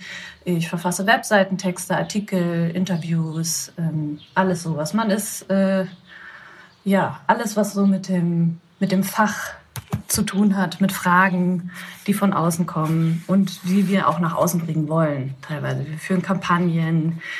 Äh, jetzt steht die Bundestagswahl ins Haus. Da lassen wir, äh, sind wir natürlich auch nicht leise. Wir hatten gerade die Wahl des Vogel des Jahres und äh, genau alles Mögliche. Hm. Hat man denn als Wildtierexpertin eher viel oder wenig mit wilden Tieren zu tun? Leider eher wenig. Also äh, meine Arbeit ist vor allen Dingen äh, am Schreibtisch mit Politikvertretern, mit Verbandsvertretern. Wir arbeiten mit Landwirten zusammen, äh, etc. Man ist viel am Telefon und äh, deswegen wohne ich auch gar nicht äh, in Berlin, um mir dann in meiner Freizeit das bisschen Natur zu gönnen tatsächlich. Jetzt wollen wir ja auch so ein bisschen was lernen vielleicht von Ihnen, äh, Dinge, die wir beachten können, wenn wir rausgehen in die Natur. Was sind denn so die klassischen Fehler, die man vielleicht als Sportlerin oder Sportler oder überhaupt als Mensch in der Natur machen kann? Also was wir jetzt äh, vor allen Dingen dieses Jahr beobachtet haben, dass die Menschen da mit dem Versuch, sich aus dem Weg zu gehen, angefangen haben, die Wege zu verlassen und viel durchs Unterholz gelaufen sind. Das ist so ein ganz klassischer Fehler. Muss man natürlich immer abwiegen. Ne? Aber jetzt gerade im Frühling ähm, kriegen viele Tiere ihre Jungen, viele Vögel brüten auch am Boden. Äh, und wenn man die jetzt stört, dann kann man da echte Schäden anrichten. Genauso kann man ähm, zarte Frühblüher zertreten und so weiter. Also das Wichtigste ist eigentlich immer, und das gilt eigentlich für alle Gebiete, wo man ist, auf den Wegen zu bleiben. Was sind denn das für Schäden, die Sie ansprechen, die man dann anrichten kann? Was bedeutet das denn konkret? Also bei Tieren ist es zum Beispiel, wenn man das Brutgelege äh, von den Vögeln zertritt, dann kriegen die dieses Jahr keine Nachkommen. Und äh, ich weiß nicht, wie bewusst den Menschen das ist, aber wir leben in einer, äh, nicht nur in einer Klimakrise, auch in einer Biodiversitätskrise. Also wir verlieren immer mehr an Natur und an Arten, auch in Deutschland. Und da äh, ist es finde ich, für jeden äh, und jede auch die Verantwortung dafür zu sorgen, dass man nicht äh, zu dieser Zerstörung beiträgt. Und betrifft es nur den Fall, wenn ich da in so ein Gelege, haben Sie es glaube ich genannt, äh, reintrete? Oder kann ich auch einfach durch meine Anwesenheit, auch wenn ich da nicht ins Nest latsche, wenn ich das mal flach ausdrücke, kann ich auch durch meine einfache Anwesenheit da ähm, was Negatives auslösen? Also ich sag mal so, in, in Deutschland leben wir in einer Kulturlandschaft. Wir haben ganz wenig äh, Wildfläche und überall, äh, die Menschen sind bei uns überall in den Naturgebieten und das sind die Tiere auch gewöhnt. Also man muss jetzt nicht Angst haben, nur weil man mal durch den Wald geht, dass man da die Tiere äh, stört. Aber die Tiere sind auch so schlau, um zu wissen, ähm, dass die Menschen normalerweise auf ihren Wegen bleiben und dann haben die da nicht so viel Stress. Also von daher ein einfacher Waldspaziergang, der richtet äh, keine Schäden an. Jetzt gibt's so im klassischen Städtetourismus vor allem den Begriff Overtourism. Der wird dann für Städte wie Barcelona oder Dubrovnik oder Venedig äh, angewandt. Äh, gilt das auch für Naturlandschaften, dass es also einfach ein zu viel gibt? Also äh, wir leben in diesem Land und, und, dieses Land mit uns. Deswegen gehe ich jetzt nicht davon aus, dass wir an sich zu viel für unser eigenes Land sind, wenn man versteht, was ich meine. Was aber schon der Fall ist, dass äh, wir vielleicht auch wieder erlernen müssen oder wieder erlernen müssen, wie wir, wie wir umgehen ähm, mit, mit der Freiheit auch, die wir hier in Deutschland haben. Es gibt hier ja ganz viele Freiheiten, natürlich gibt es auch viele Regeln, ähm, aber dass man sich da, äh, da wieder reinstellt. Also ich glaube schon, dass unsere, unsere Landschaft uns vertragen kann, wenn wir ordentlich damit umgehen.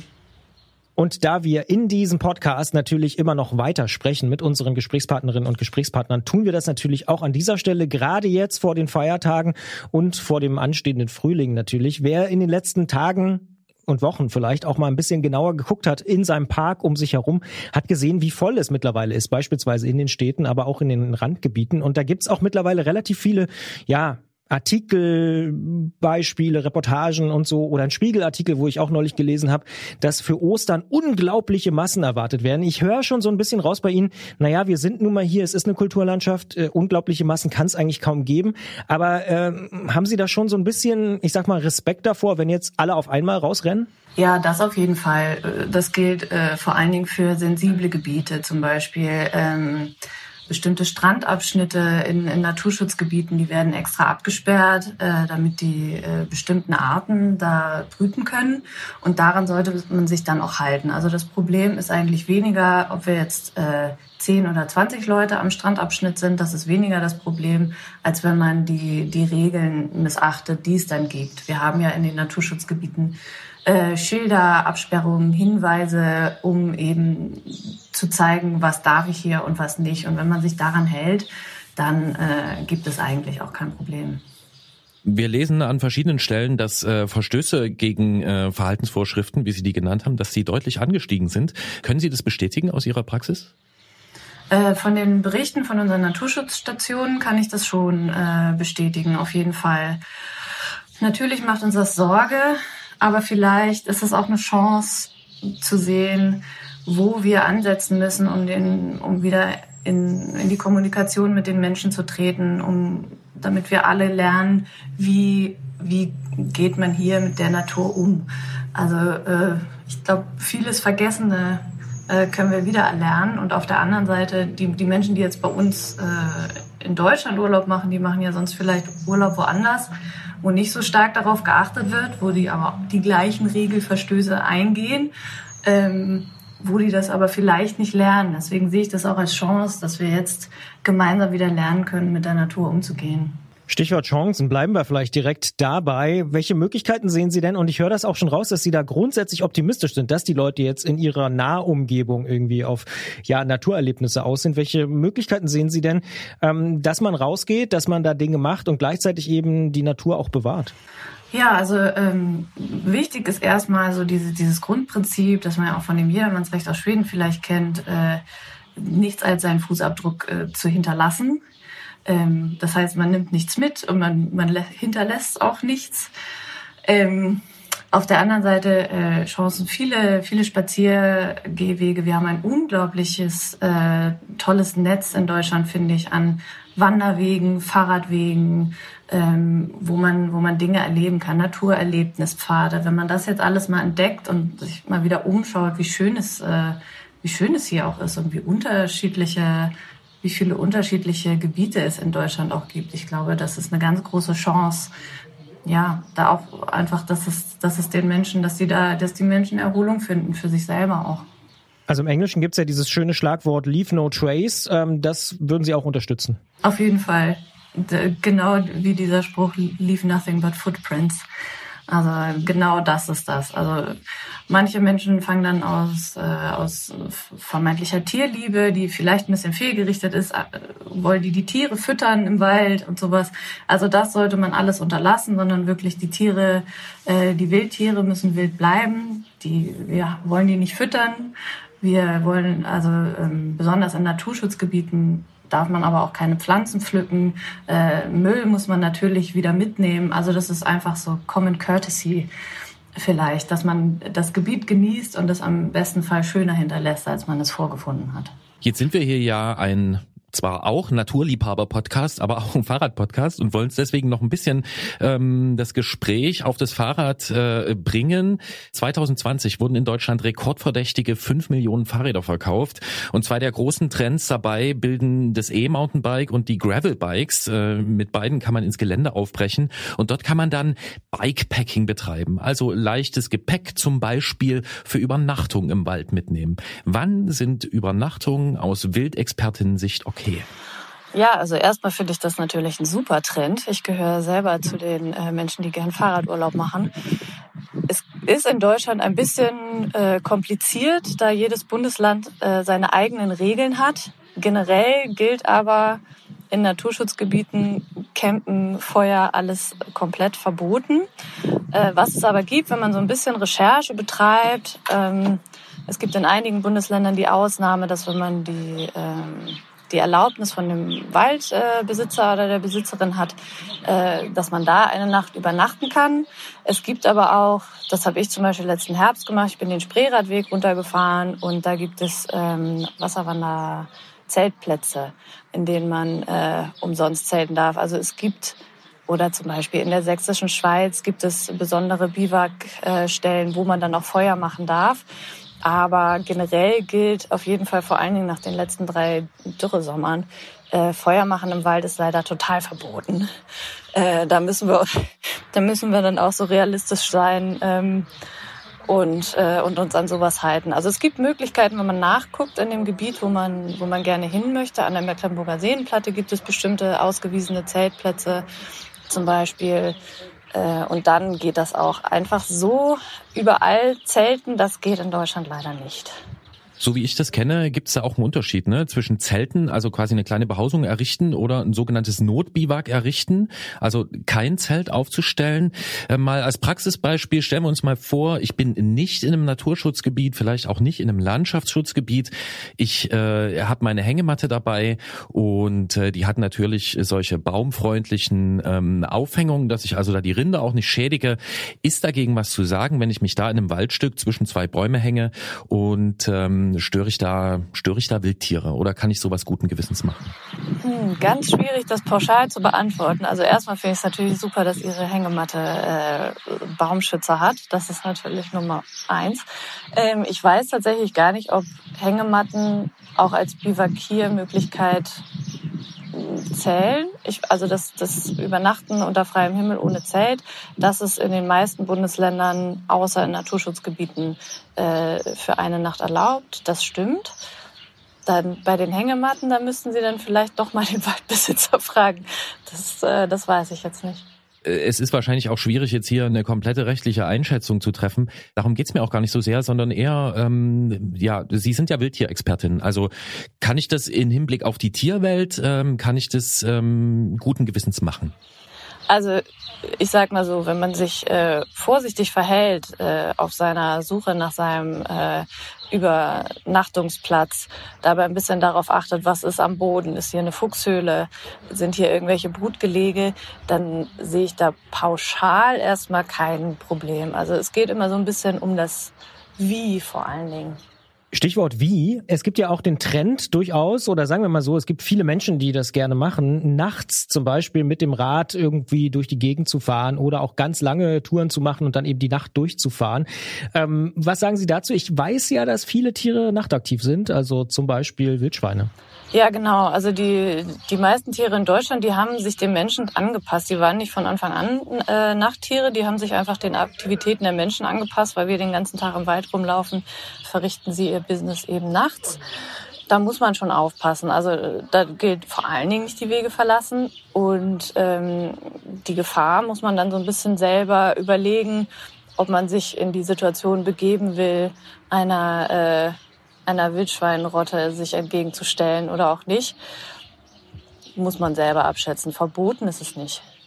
Und jetzt stellen wir uns mal vor, äh, Christian Bollert ist derjenige, um den es hier geht. Der ist also durch die halbe Nacht gefahren, hat dann gesehen, da sind ganz viele Wildschweine. Ich habe hier lieber als Jägerssohn äh, ordentlich Respekt.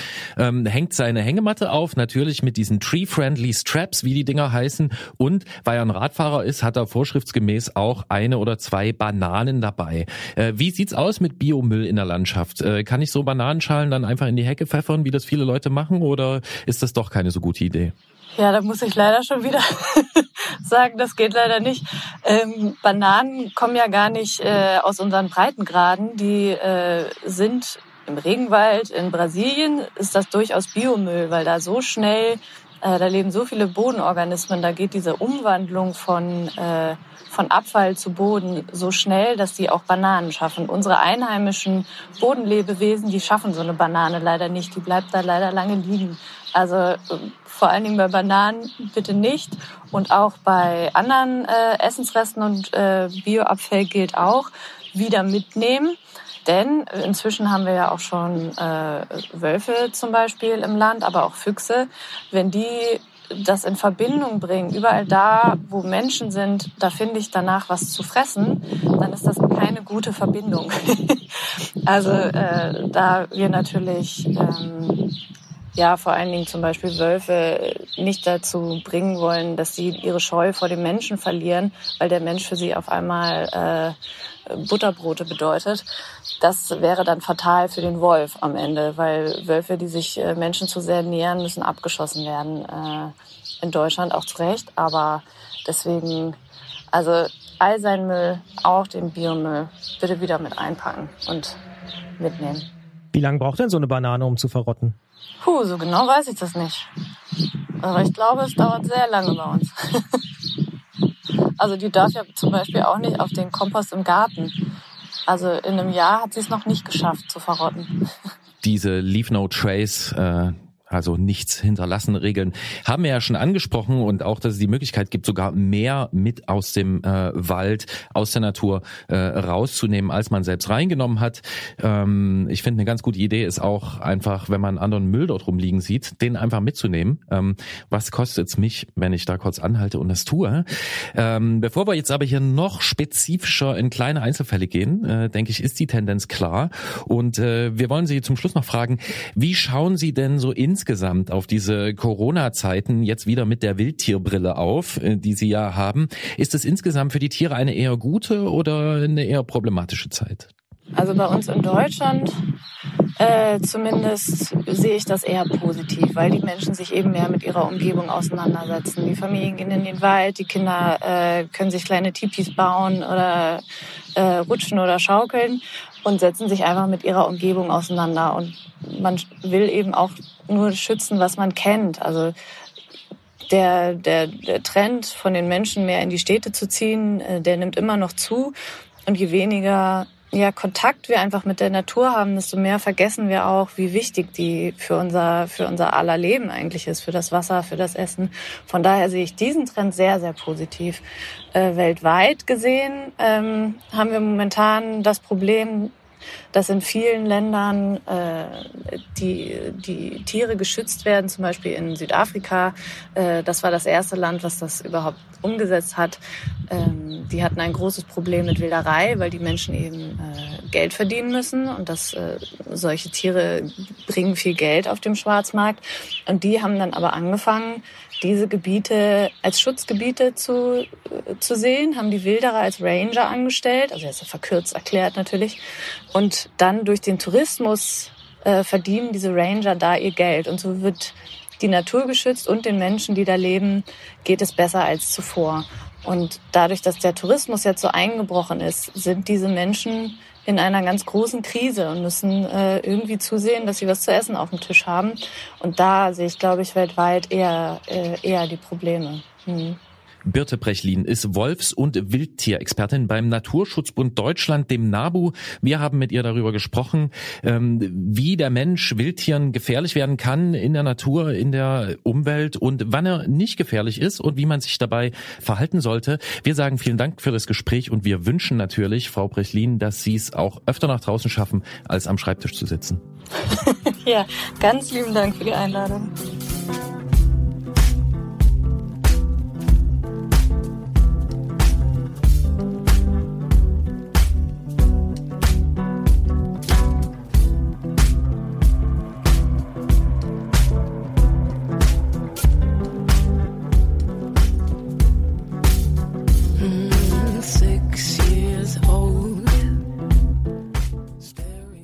Bisschen ertappt gefühlt habe ich mich auch. Ich habe schon das ein oder andere Mal eine Banane weggeworfen, muss ich ehrlicherweise zugeben. Deswegen äh, kam das davor, weil das ja wirklich viele machen und ähm, weil man da auch, äh, wenn man da was sagt, ich habe da schon mal was gesagt, äh, da wird man auch so ein bisschen äh, angeguckt, aber einfach auch aus Unwissenheit. Ich habe das früher auch gemacht, bis ich mal was drüber gelesen habe. Was ich aber angenehm fand, war dieser positive Ansatz. Ich hatte das Thema so auf dem Zettel und habe auch ein bisschen befürchtet, dass mir dann jemand sagt, naja, eigentlich dürft ihr überhaupt nicht im Wald und ihr dürft auch nicht schlafen. Und das ähm, hätte ich mir zwar angehört, aber es hätte mir natürlich auch wehgetan, weil ich mache das einfach gern. Mit deiner Hängematte? Ja, ja, klar. Ja, ja. So, ne? Ja. Also ich freue mich auch wahnsinnig drauf, wenn ich das wieder machen kann. Und ich finde diesen Ansatz gut zu sagen, okay, das ist gut, wenn Leute in die Natur, Klammer auf, wir haben gelernt, ganz viel Kulturlandschaft haben wir hier, ähm, so reine Natur haben wir ja gar nicht, aber wenn Leute da hingehen, weil nur wenn wir das kennen, dann schützen wir das auch. Und das finde ich richtig gut. Ja, es war kein erhobener Zeigefinger, ne? sondern ganz im Gegenteil die Frage eher, wie kann man es äh, vernünftig machen? Ja. ja, und dann noch der Link, der kleine Seitenverweis auf die Biodiversitätskrise, die immer so ein bisschen ähm, ne, hinter Corona bleibt jetzt Klima so ein bisschen zurück und hinter Klima bleibt immer Biodiversität zurück. Finde ich auch einen ganz guten Hinweis, dass der da drin kam. Stichwort Krise, da gibt's auch einen Hersteller, der zumindest sehr im Fokus gerade steht, und zwar Canyon, um jetzt ein kleines Wortspiel zu machen. Denn da gibt's so ein paar Problemchen und äh, ich glaube, das hat fast jede und jeder mitbekommen, der sich gerade so mit den neuesten Rennradtrends auseinandersetzt. Zum Beispiel auch unser Musikchef Gregor. Und darüber müssen wir reden mit dem Mann, der sich richtig damit auskennt, nämlich Jens Klötzer vom Tourmagazin. Klingeln bei Klötzer. Die Technikfrage beim Antritt auf Detektor FM. Der Fahrradhersteller Canyon aus Koblenz schreibt eine der Erfolgsgeschichten der deutschen Fahrradindustrie. Den Ursprung hat das Unternehmen im Verkauf von Fahrradteilen aus einem Anhänger heraus. In den 90er Jahren ist es ein klassisches Ladengeschäft gewesen und daraus hat es sich dann zum preisgünstigen Direktversender entwickelt, der aber seit vielen Jahren längst nicht mehr nur mit dem guten Onlinepreis seiner Produkte glänzt. Canyon zählt inzwischen zu den wichtigsten Fahrradmarken weltweit und ist international vertreten. Die Marke ist bekannt für ihren Ingenieursansatz und hat mit der neuen Generation des Aero-Rennrades Airroad viel richtig machen wollen. Drei Jahre Entwicklungszeit hat man in das neue Modell investiert, das im Oktober 2020 vorgestellt worden ist. Und trotzdem stehen die meisten ausgelieferten Airroads gerade still, denn es gibt Probleme an zwei Stellen. Was es damit auf sich hat, darüber sprechen wir mit unserem Technikexperten Jens Klötzer vom Tourmagazin und sagen, Hallo Jens, willkommen in unserem großen Studio. Hallo Antritt. Jens, als das aktuelle Airroad vorgestellt wurde und du es zum ersten Mal gesehen hast, was ist da deine Einschätzung gewesen? Als ich es zum ersten Mal gesehen habe, habe ich gedacht, erstaunlich unspektakulär. Also so auf den ersten Blick sieht das aus wie viele andere Aeroräder, dieser Tage auch. Tragflächenprofile, so ein integrierter Lenker, äh, wo die Kabel drin versteckt sind und so. Spannend wird es aber, wenn man dann reinguckt in diese Konstruktion und was die sich da alles eingefallen haben lassen, ähm, um zum einen ihren Anspruch gerecht zu werden, immer mehr Fortschritt zu erzeugen, das Rad halt weiterzubringen. Und ähm, auch die Schwierigkeiten eines Direktvertreibers haben dann eine Rolle gespielt bei dem Design des Rades.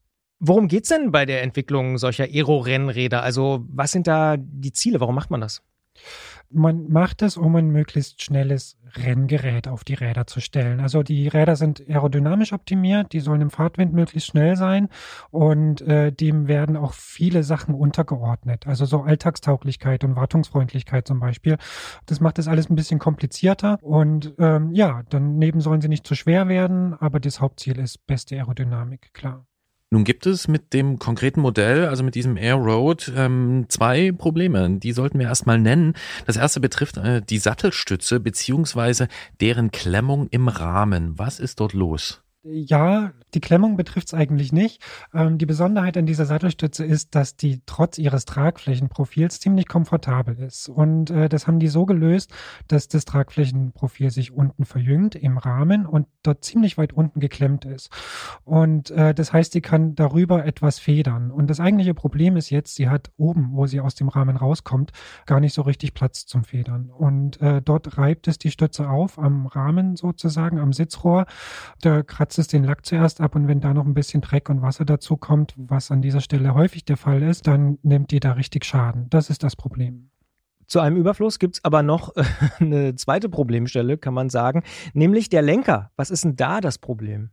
Das Problem ist, dass der einem prominenten Radprofi, dem Mathieu van der Poel, in einem Frühjahrsrennen abgebrochen ist. Also ein Lenkerteil ist abgebrochen, der, Lunk, der Unterlenker genauer gesagt, und zwar genau da, wo die Schalthebelschelle sitzt. Dazu muss man wissen, dass dieses Rad keine ganz normalen Schalthebelschellen, die rund sind, benutzt, sondern weil der Lenker verschiedene Querschnitte hat. Der ist ähm, zum Teil oval und dann so ein bisschen dreieckig, damit man die Hände da ein bisschen besser drauf ablegen kann, haben die eigene Schellen entwickelt. Und äh, genau an dieser Schelle ist er eben abgebrochen. Und als dieser Lenker abgebrochen ist, man muss glaube ich dazu sagen, relativ prominent, äh, also gut gefilmt, kurz vor einer, vor einer Zielankunft, ähm, also auch wirklich nicht zu leugnen, ähm, auch noch in einer harten Szene, weil er den, Rest davon einfach an die Seite geschmissen hat und dann auch noch äh, das Rennen zu Ende gefahren ist. Es hat einen Tag, glaube ich, gedauert, bis es dann für die betroffenen Modelle und das sind die meisten, eine sogenannte Stop Riding Notice gegeben hat. Die Räder sollen also bis Juli diesen Jahres stehen bleiben. Dann werden zwei Teile des Lenkers ausgetauscht. Außerdem werden Besitzer und Besitzerinnen je nach Modell mit 1000 bis 1300 Euro entschädigt. Für die Firma belaufen sich die Kosten allein dafür auf circa zwei Millionen Euro, sagt zumindest Canyon-Gründer Roman Arnold. Was sagst du zu dieser Aktion? Also das ist zum einen natürlich eine vertrauensbildende Maßnahme. Damit hat auch Canyon in der Vergangenheit gute Erfahrungen gemacht. Das ist nicht der erste Produktfehler, den sie verkraften müssen. Ähm, und sie haben sich immer sehr darum gekümmert, dass äh, die Kunden wieder Vertrauen finden in die, in die Marke und in das Produkt und eben Teile zügig ausgetauscht werden. Das ist das eine. Auf der anderen Seite ist es natürlich auch knallhart durchkalkuliert. Also die Alternative wäre gewesen, die kompletten Räder zurückzurufen und äh, sie dann entsprechend zu verbessern. Das wäre deutlich teurer gekommen. Ähm, Sie haben jetzt das Glück im Unglück, dass Sie einen Lenker verbauen, der aus drei Teilen besteht. Ähm, das hängt damit zusammen, dass Sie Direktvertreiber sind und das Rad in einem Karton verpacken müssen und diese Lenker an den Aerorädern sich nicht so einfach abnehmen lassen. Deswegen kann man die Enden links und rechts abnehmen, einklappen und dann passt es in Karton. Und ähm, das spielt dann jetzt sozusagen in die Hände, weil Sie nur diese Teile austauschen müssen. Die werden verstärkt ähm, und ja, dann äh, kommen schwerere, aber eben haltbarere Teile, die dann äh, ausgetauscht werden. Gute andere Tradition ist natürlich, dass es im Podcast weitergeht, wir tiefer einsteigen können. Und ich habe es gerade schon so ein bisschen ja angeteasert. Es geht natürlich auch um die Sattelstütze und auch da gibt's Probleme und möglicherweise Lösungen. Gibt's denn schon welche, die sich andeuten, Jens? Nein, dazu ist bislang noch überhaupt nichts bekannt. Ähm, man kann natürlich spekulieren. Also entweder gibt es dann irgendwie eine Art von Dichtung, die verhindert, dass da Dreck reinkommt äh, und die Sattelstütze aufreibt. Vielleicht gibt es aber auch eine neue Sattelstütze, ähm, die dann ein bisschen mehr Platz hat in dem Rohr, äh, damit sie ein bisschen besser federn kann. Aber genaues wissen wir bis jetzt noch nicht. Der Fall hat jetzt natürlich eine ganze Menge Staub in der Rennradwelt aufgewirbelt. An einen anderen Rückruf mit Zahlungen an alle Kunden, äh, die ein bestimmtes Modell gekauft haben, kann ich mich zumindest nicht erinnern. Was würdest du sagen? Hat sich Canyon also mit dem Airroad einen besonderen Schnitzer erlaubt? Also einen besonderen Schnitzer in dem Sinne, dass jetzt ausgerechnet diese beiden Teile, die anders sind als an allen anderen Fahrrädern, nicht halten oder zumindest irgendwie nicht richtig funktionieren. In dem Sinne ist er schon besonders. Aber es ist jetzt nicht so, dass sie die einzigen sind, die mal einen Fehler gemacht haben. Er ist natürlich besonders, weil er sicherheitsrelevant ist, zumindest im Fall des Lenkers.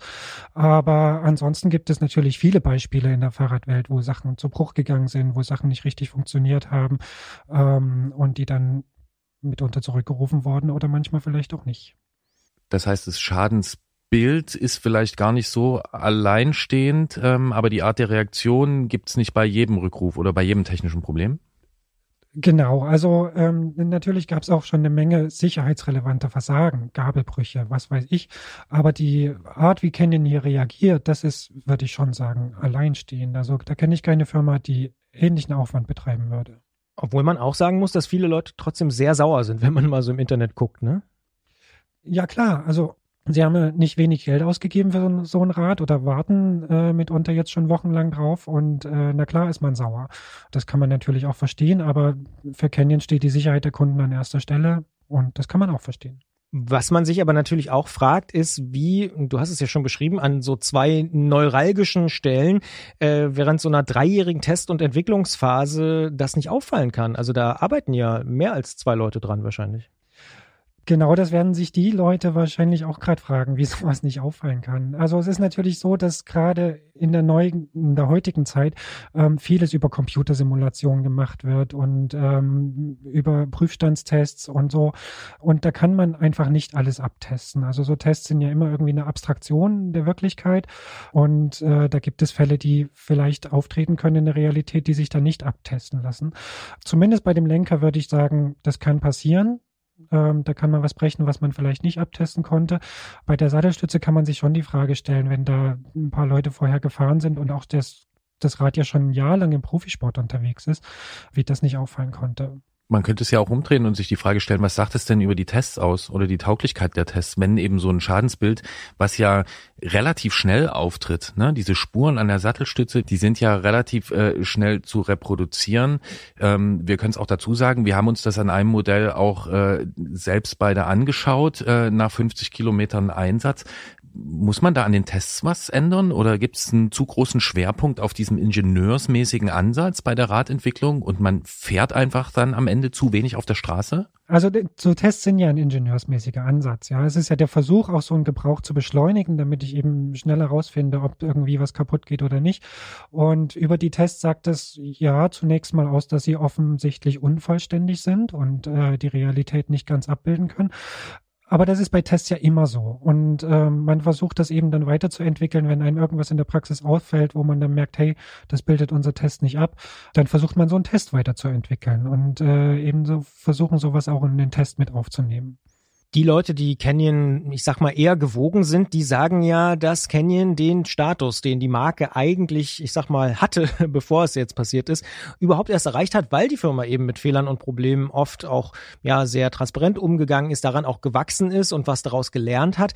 Würdest du sagen, das kann jetzt auch so sein, obwohl es eben so ein großes Aufsehen äh, gibt für diesen Fall? Das hängt ein bisschen davon ab, wie geschmeidig sie jetzt aus dieser Nummer rauskommen. Also wenn das jetzt irgendwie alles glatt geht, alle Kunden kriegen einen neuen Lenker äh, und noch einen Nutzungsausfall äh, entschädigt, dann wird wieder hängen bleiben, ja, äh, die Firma nimmt äh, die Sachen ernst, äh, da kriege ich ein Produkt, was ähm, äh, zu Ende entwickelt ist oder wenn nicht, wird sich wenigstens drum gekümmert. Wenn sich das jetzt irgendwie in die Länge zieht und äh, zum Beispiel im Fall der Sattelstütze irgendwie nur so eine halbgare Lösung gefunden wird, die das Problem nicht richtig beseitigt, dann könnte das diesmal nicht der Fall sein, sondern dann bleibt halt vielleicht hängen, hm, die haben da einen Fehler reinkonstruiert, den sie nicht mehr ausmerzen können ich erinnere mich irgendwie so ein bisschen ganz andere Welt sozusagen, aber an, an Mercedes, die damals irgendwie nicht dran gedacht haben, dass ihre Fußmatten äh, zu Problemen führen und dann auch irgendwie Millionen Fahrzeuge zurückgerufen haben. Und das war schon ein Schaden, der auch irgendwie länger haften geblieben ist an so einer Firma. Könnte sowas auch passieren tatsächlich, dass es, ja, ich sag mal, einen Kratzer gibt, um im Bild zu bleiben? Natürlich, äh, sowas kann passieren. Also es sind eigentlich zwei Extreme, die passieren können. Ein, der eine ist äh, die, die Erfahrung, die Canyon auch schon oft gemacht hat, äh, zum Beispiel, indem sie Tausende von Gabeln zurückgerufen haben äh, und ausgetauscht haben, ähm, eben, dass der Kunde Vertrauen in so eine Marke und so eine Firma hat. Ähm, aber es kann auch genau das Gegenteil passieren. Das ist eine Gratwanderung. Wenn man sich mal die äh, Ziele anschaut, die mit diesen äh, beiden besprochenen technischen Details erreicht werden sollten, äh, also sowohl an der Sattelstütze als auch am Lenker, hältst du den technischen Aufwand dafür eigentlich für gerechtfertigt? Dass man also eine sehr komplizierte und auch schadensanfällige Lösung da findet für einen vielleicht gar nicht so großen Nutzen? Ich würde mich ein bisschen dagegen weigern zu sagen, dass der technische Aufwand riesengroß ist. So groß ist der technische Aufwand gar nicht, sondern sie haben einfach Sachen anders gemacht. Der, der Lenker ist anders geformt, die Sattelstütze ist woanders geklemmt, aber es ist jetzt gar nicht so wahnsinnig kompliziert. Ähm, es ist halt eine andere Lösung.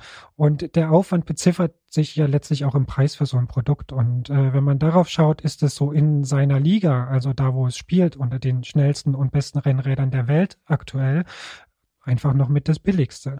Deswegen ist der technische Aufwand gar nicht so riesig. Auf der anderen Seite sind die bei Canyon natürlich auch getrieben von dem Willen, irgendwie Fortschritt zu erzeugen und irgendwie das Rad neu zu erfinden und eben Sachen auch anders zu machen als andere. Denn nur so kommt man irgendwie vorwärts und macht es besser. Und von daher ist das schon gerechtfertigt, klar. Stichwort getrieben und äh, was neu entwickeln und so. Es gibt ja durchaus Menschen und die sind hier auch in dem Podcast schon zu Wort gekommen, die sagen, na ja, eigentlich ist das Rennrad doch so gut wie ausentwickelt. Ähm, wenn man sich jetzt anschaut, was da eben für ein Aufwand getrieben wurde, welches Risiko vielleicht ja auch eingegangen worden ist und ja, welche Probleme wir gerade haben, haben die Menschen vielleicht tatsächlich recht und das Rennrad ist ausentwickelt? Ähm, ausentwickelt ist natürlich relativ. Äh, es gibt immer noch irgendwie was zu verbessern. Klar sind wir irgendwie an einem Standpunkt, wo die Räder schon saugut sind und man immer irgendwie überlegt, hm, kann man da überhaupt noch was besser machen? Aber die Frage hat man sich vielleicht vor 10, vor 15 und vor 20 Jahren auch schon gestellt. Und ähm, die Erfolge, die man da feiert, sind möglicherweise gering, aber sie sind da, also die Räder werden immer noch mal ein Stückchen besser. Und wenn es nicht Firmen gäbe, die versuchen, Sachen auch mal neu zu denken, out of the box zu denken, dann käme man da auch nicht mehr weiter. Jens Klötzer sagt das zur aktuellen Debatte über Canyon, über die Sattelstütze und den Lenker. Und äh, ich vermute mal, es ist nicht das letzte Mal, dass wir 2021 über dieses Thema geredet haben. Vielen Dank für deine Einschätzung. Ich danke euch. Danke, Jens.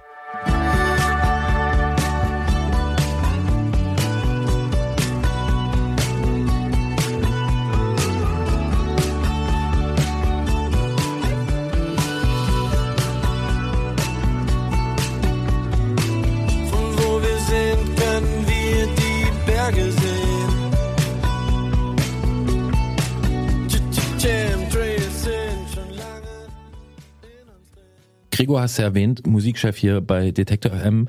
Der interessiert sich für äh, so ein Fahrrad und kann es gerade nicht kaufen. Ich habe nochmal mit ihm gesprochen.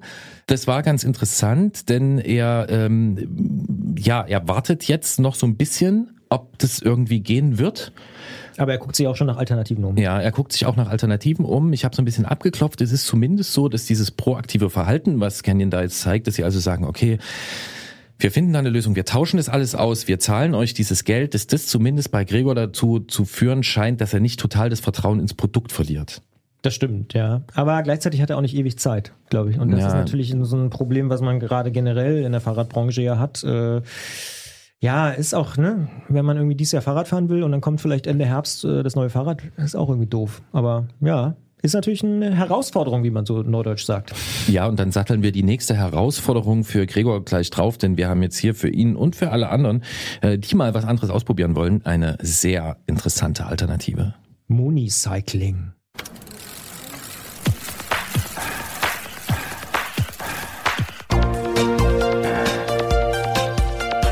Antritt: Alles rund ums Radfahren bei Detektor FM. Ihr wisst es, wir wissen es und ohne geht's einfach nicht. Der Antritt auf Detektor FM ist keine Einbahnstraße. In der Ausfahrt des Monats sprechen wir in wirklich jeder Ausgabe dieses Podcasts mit einer Person über ein Erlebnis, das er oder sie auf dem Rad gehabt hat. Egal ob Weltreise oder Trainingsfahrt, ob Hochleistungserlebnis oder entspanntes Gleiten auf Alltagswegen und ich sage aus besonderem Anlass, egal ob Zweiräder, Dreiräder oder vielleicht auch nur eins, nehmt uns einfach ein Stück mit auf eure Ausfahrten.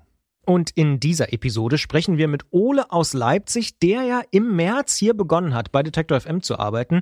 Als Teile der Redaktion vor kurzem über unseren Podcast gesprochen haben, hat Ole gemeint, falls ihr mal was zum Thema Mooney-Cycling machen wollt, sprecht mich gern an.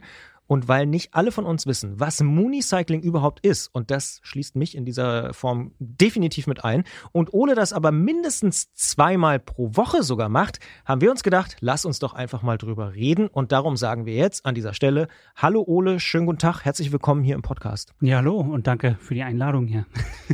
Also ich habe schon gesagt, ich bin einer von denen, äh, die überhaupt noch nie gehört haben, was das sein soll. Mooney-Cycling. Ich rate mal, hat's was mit Mond zu tun? Fast, also bist nah dran, nah dran, ja. Ja.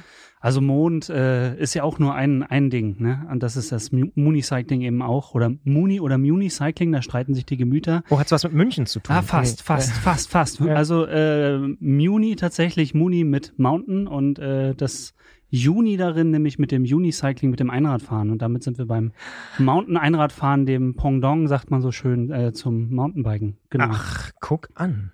Und da muss ich natürlich fragen, Ole, wie oft musst du das jemandem erklären?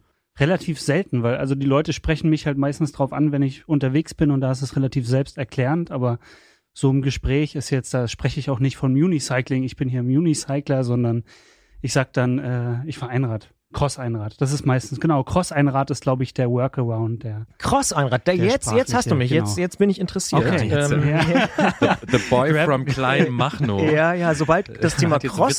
Genau, da, das, Okay. das ist interessant. Das heißt, du fährst mit dem Einrad durch den Wald. Durch den Wald, durch, durch alles, was irgendwie nicht so gerade ist, am liebsten. Also manchmal. Weil Berge gibt's ja nicht in Leipzig. Nee, Berge ist äh, Ja. wenig. Berge ist auch echt anstrengend mit dem Einrad. Also, Mhm. äh, aber nee, genau, vor allem eigentlich die Strecken, die ja, die irgendwie dazu einladen, dass sie eben nicht gerade und asphaltiert sind, das, das fahre ich am liebsten. Genau, Ja. dreckig darf sein, sage ich immer. Dreckig darf sein. Na ja, okay, verstehe. Aber was ich mich frage ist, wie kommt man denn überhaupt auf die Idee? Also ich kann mir ja gut vorstellen, warum man durch den Wald mit dem Fahrrad fährt, weil man zum Beispiel Crosssport machen will. Aber warum mit dem Einrad durchs Gelände? Also da komme ich, glaube ich, so gleich grundsätzlich zu dem, was mich daran so reizt. Das ist, auf dem Einrad habe ich irgendwie erstens so einen direkten Kontakt zum Boden und ich meine, ich habe keinen Lenker, ich sitze da, also beim Rad, na gut, ich sitze jetzt auch nicht völlig unbewegt, aber ich bin schon geparkt an Lenker und Sattel. Und äh, beim Einrad äh, geht es erstens nicht um die Geschwindigkeit, also ich muss nicht schnell fahren, kann, gibt's auch, aber äh, das heißt, ich eile mit Weile, könnte man sagen. Und auf der anderen Seite ist aber auch der gesamte Körper halt das, was das Ganze steuert und am Laufen hält. Das heißt, ich kann, habe keinen Leerlauf, ich kann nicht stillstehen. Es ist dauerhaft geht's weiter. Ich muss eigentlich jede Umdrehung genau kontrollieren, was passiert, welches Hindernis ist vor mir, wo weiche ich jetzt aus, was will ich jetzt machen. Und diese, diese Präzision in diesem, ja, dass es eben auch kein Ende gibt, sondern einfach äh, permanent geradeaus geht, das ist so das, was mich daran so reizt, ja. Ja, wenn wir das jetzt mal versuchen, noch ein bisschen konkreter zu beschreiben für Leute, die sowas noch nie gesehen haben, dann ist es also ein Einrad und ähm, eine Kette hat es ja auch nicht. Nee, nee. Gibt's auch für Gangschaltungssysteme, äh, verrückt, aber normalerweise haben die keine Kette, nee. Ja, Dann- will man da auch schalten, oder? Moment, das gibt's natürlich auch. Aha. Aha. ja, Ole, das musst du vielleicht aufklären. äh, zur Schaltung jetzt. Ja. Ja, also es gibt. Es Aber gibt, am Lenker ja nicht. Nee, am Lenker nicht. Ach, gibt auch Lenker fürs Einrad. Also ihr seht, das ist alles äh, universell erweiterbar. Nee, es geht, äh, es gibt die, die Schlumpfschaltung. Das ist, äh, ich weiß ehrlich gesagt nicht ganz genau, wie es funktioniert. Nee, sie ist, sie ist schwarz. Das ist sozusagen die, die Rohloff-Schaltung für die Einradfahrer. Allerdings nur, ich glaube, nur mit zwei Gängen. Tatsächlich. Und äh, man kickt die mit dem Hacken sozusagen, wo die, die Narbe sitzt. Kickt man sie beim Fahren, gibt's einen Schalter auf der rechten Seite zum Hoch und auf der linken zum Ach du Runterschalten. meine Nase. Und dann äh, muss man diesen Wechsel machen, der ist ziemlich Aber hart. Gerolf kennt's offensichtlich. Ja, in Fachkreisen heißt es auch der kleine Trick mit dem Fersenkick. Oh Äh, entwickelt von Florian Schlumpf, einem super sympathischen äh, Schweizer Ingenieur. An der Stelle muss ich den einfach mal grüßen. Wenn's Hallo um- Florian, wenn du das hören solltest. Wenn es um Ingenieure geht, weiß Gerolf immer Bescheid. ne? Ja. Äh, Zum Beispiel, ja, danke für das Kompliment. Ja. Ähm, da ist ein Planetengetriebe drin. Ist ein ja? Planetengetriebe, ja? Das Ja, genau. bitte, Und man- was? Ein Planeten. Christian, ja. Da sind wir wieder beim also, Thema Mond. Genau. Und, und wenn es um Fahrradtechnik geht, ist Christian dann der, der dann vom Mond auch kommt. immer noch Ja, ja. einiges lernen kann. Ja. Was ist Ähm, denn ein Planetengetriebe? Ein Planetengetriebe ist ein äh, Getriebe, wie zum Beispiel in der Nabenschaltung. In der Nabenschaltung hast du auch ein Planetengetriebe. Du hast also ein Sonnenrad, heißt es, glaube ich, also eine- eine Sonne und du hast die Planeten, die sich darum äh, dann drehen. Äh, genauer fehlt uns jetzt unser Freund Jens Klötzer, dass er das hier erklären könnte. Auf jeden Fall schaltest du beim Schlumpfgetriebe mit einer Schaltachse mit deiner Ferse diese Schaltachse entweder nach links oder nach rechts und deswegen hast du ja entweder eine, äh, einen Direktgang oder eine Über- oder Untersetzung. Da müsste ich jetzt nochmal genau nachgucken. So fest bin ich da nicht und ich wollte mich auch gerade noch versteigen zu einer Vermutung und äh, ich möchte meine äh, gerade in diesem Moment äh, gefundene These in den Raum stellen. Ich würde sagen, vielleicht ist ja das Einrad ähm, das ultimative Fixie. Das Ultimative. ja. Weil es hat ja nicht So- mal eine Kette, es ist Ja, es Zu Ende gedacht sozusagen. ja noch reduzierter, oder? Ja. Also ich würde damit auch richtig gern skitten können, aber das ist schon hohe Kunst dann, glaube ich. Geht das? Ja, wahrscheinlich schon. Aber skippen kannst du. Hä? Skippen kannst du wiederum. Nee. Nee. Na so so so, so springen? Ach so, springen, ja. Ich meine aber jetzt äh, wirklich reinziehen, um eben zu bremsen. Ja. das wäre schon äh, ziemlich elegant. Das wäre schon heftig. Hast du ja. es schon mal gesehen? Gibt es? Fürs Ja. Einrad, fürs Ja. Einrad, nee, habe ich noch nicht gesehen. Ja. So. Nee, Hm. nee. Ah, gibt bestimmt jemand, der es kann, oder? Bestimmt, bestimmt. Es Bitte melden. Bitte, immer- bitte melde dich bei uns, wenn So. du das kannst, äh, mit dem Einrad skippen. Äh, Dann hast du große Chancen, in der nächsten Ausfahrt des Monats mit dabei zu sein. Ja, meine Freude ist groß, denn ich merke, dass Christian Bollert wirklich in Redelaune ist. Das ist immer sehr schön. Ähm, ich will trotzdem hier ein bisschen äh, mich Struktur noch mal, reinbringen. Ja, ja, ich äh, verstehe zu schon. unserer Struktur hin bewegen. Wir wollten ja, wir hatten ja eigentlich das Ziel, das Mooney-Cycle noch ein bisschen zu beschreiben. Wir haben also festgestellt, es hat eine Kurbel, es hat keine Kette. Ähm, dann ist die Frage noch im Raum, hat es eine Bremse oder gibt es da Unterschiede? Und ich würde gerne noch wissen wollen, wie sieht denn der Sattel aus? Oh, also viele Fragen. Also keine Kette ist richtig, genau. Keine Schaltung bei mir. Es ist an sich ja eigentlich wirklich nur eine Gabel, ne? die gibt's dann in verschiedenen Ausführungen. Aber an sich simpel. Das mag ich auch daran, da kann man nicht so viel falsch machen beim Rumschrauben. Das ist nicht komplex, das Ganze. Das ist einfach. Genau, es gibt Bremsen dazu. Die meisten haben äh, Scheibenbremsen dran, weil das so besser portionierbar ist wohl. Ich habe noch keine Scheibenbremse gefahren. Und bei mir ist eine Magura RS33 dran, äh, HS33, also einfach äh, Hydraulikbremse und die funktioniert da super und die sitzt eben unter dem Sattel, also der, der Hebel sitzt unter dem Sattel und ansonsten ist da eine kleine Halterung an der Gabel dran. Das Municycle jetzt, das Municycle an sich hat so einen fetten, breiten Reifen, also es sieht halt aus wie äh, abgeschnitten von einem wirklich fetten Mountainbike vorne, so könnte man sagen. Fatbike. Fatbike, ja, ganz so fett nicht. Also das Aber- gibt's auch, ne? Ja. Wie immer, also wieder, aber gibt's auch. Ja. Das ist vielleicht der Titel Was gibt's dieser eigentlich Folge. nicht, frage ich mich ja seit Jahren im Antritt mittlerweile. Ja.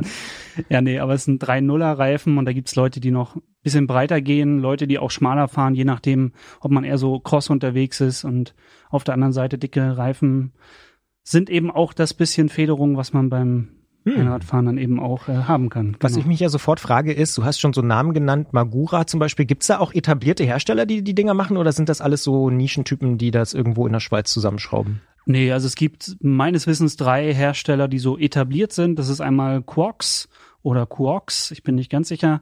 Dann gibt's äh, Mad for One, ist eine Firma aus den USA, wenn ich mich nicht irre. Und dann gibt es noch Chris Holm. Das ist so der große. Gerolf nickt natürlich sofort. Klar, Chris Bescheid. Holm, wer hätte es nicht gut. Ja, klar, logisch, kenne ich. Genau. Hm. Chris aus, Holm aus Dänemark oder was? Nee. Nee, Chris Holm, ich bin, oh, ich bin ja auch nur auf halbem, ich bin auch nicht ganz sicher, aber der ist so eine der großen Einrad-Koryphäen, der das ganze, Ah, okay. Das Mooney-Cycling in die Höhe gehoben hat und der hat eben auch seine eigene Marke. Er ist der Tony Hawk des Mooneycycling. Das ist es, genau. Ich versuche nochmal äh, zurück zu Gerolf, sag doch mal was einfach. Ich sag auch mal was. Ähm, Sattel wollten wir noch klären, weil ich habe die Vermutung, dass der Sattel etwas anders aussieht als äh, zum Beispiel Christians Sattel. Das weißt du ja gar nicht. Also, ich vermute es. Nee, der Sattel ist ja so eine Bananenform, kann man sagen. Ne, er ist ein bisschen, bisschen breiter. Also, ja, ihr kennt doch diese Katzenzungen, diese, diese Schokodinger. Mm, Ja? Schokodinger. Ja, ne? Da ist Gerolf, da ist Gerolf wieder wach. Ja, ja, ja, ja. Genau, wenn ihr die so nehmt und so ein bisschen biegt, so in Bananenform, dann ist der hintere Teil, wo du drauf sitzt, ein bisschen breiter von der Fläche und in der Mitte ist es aber recht schmal, damit einfach. Und das ist, liegt daran auch, ich meine, du brauchst vorne einfach ein bisschen mehr Länge und ein bisschen Breite, damit du eben einfach mit der Hüfte, mit den, mit den Beinen das Ding drehen kannst. Mit ne? dem Das ist so- Popometer. Mit dem Popometer, genau, Ja. mit der, mit der Nase vorne. Ja.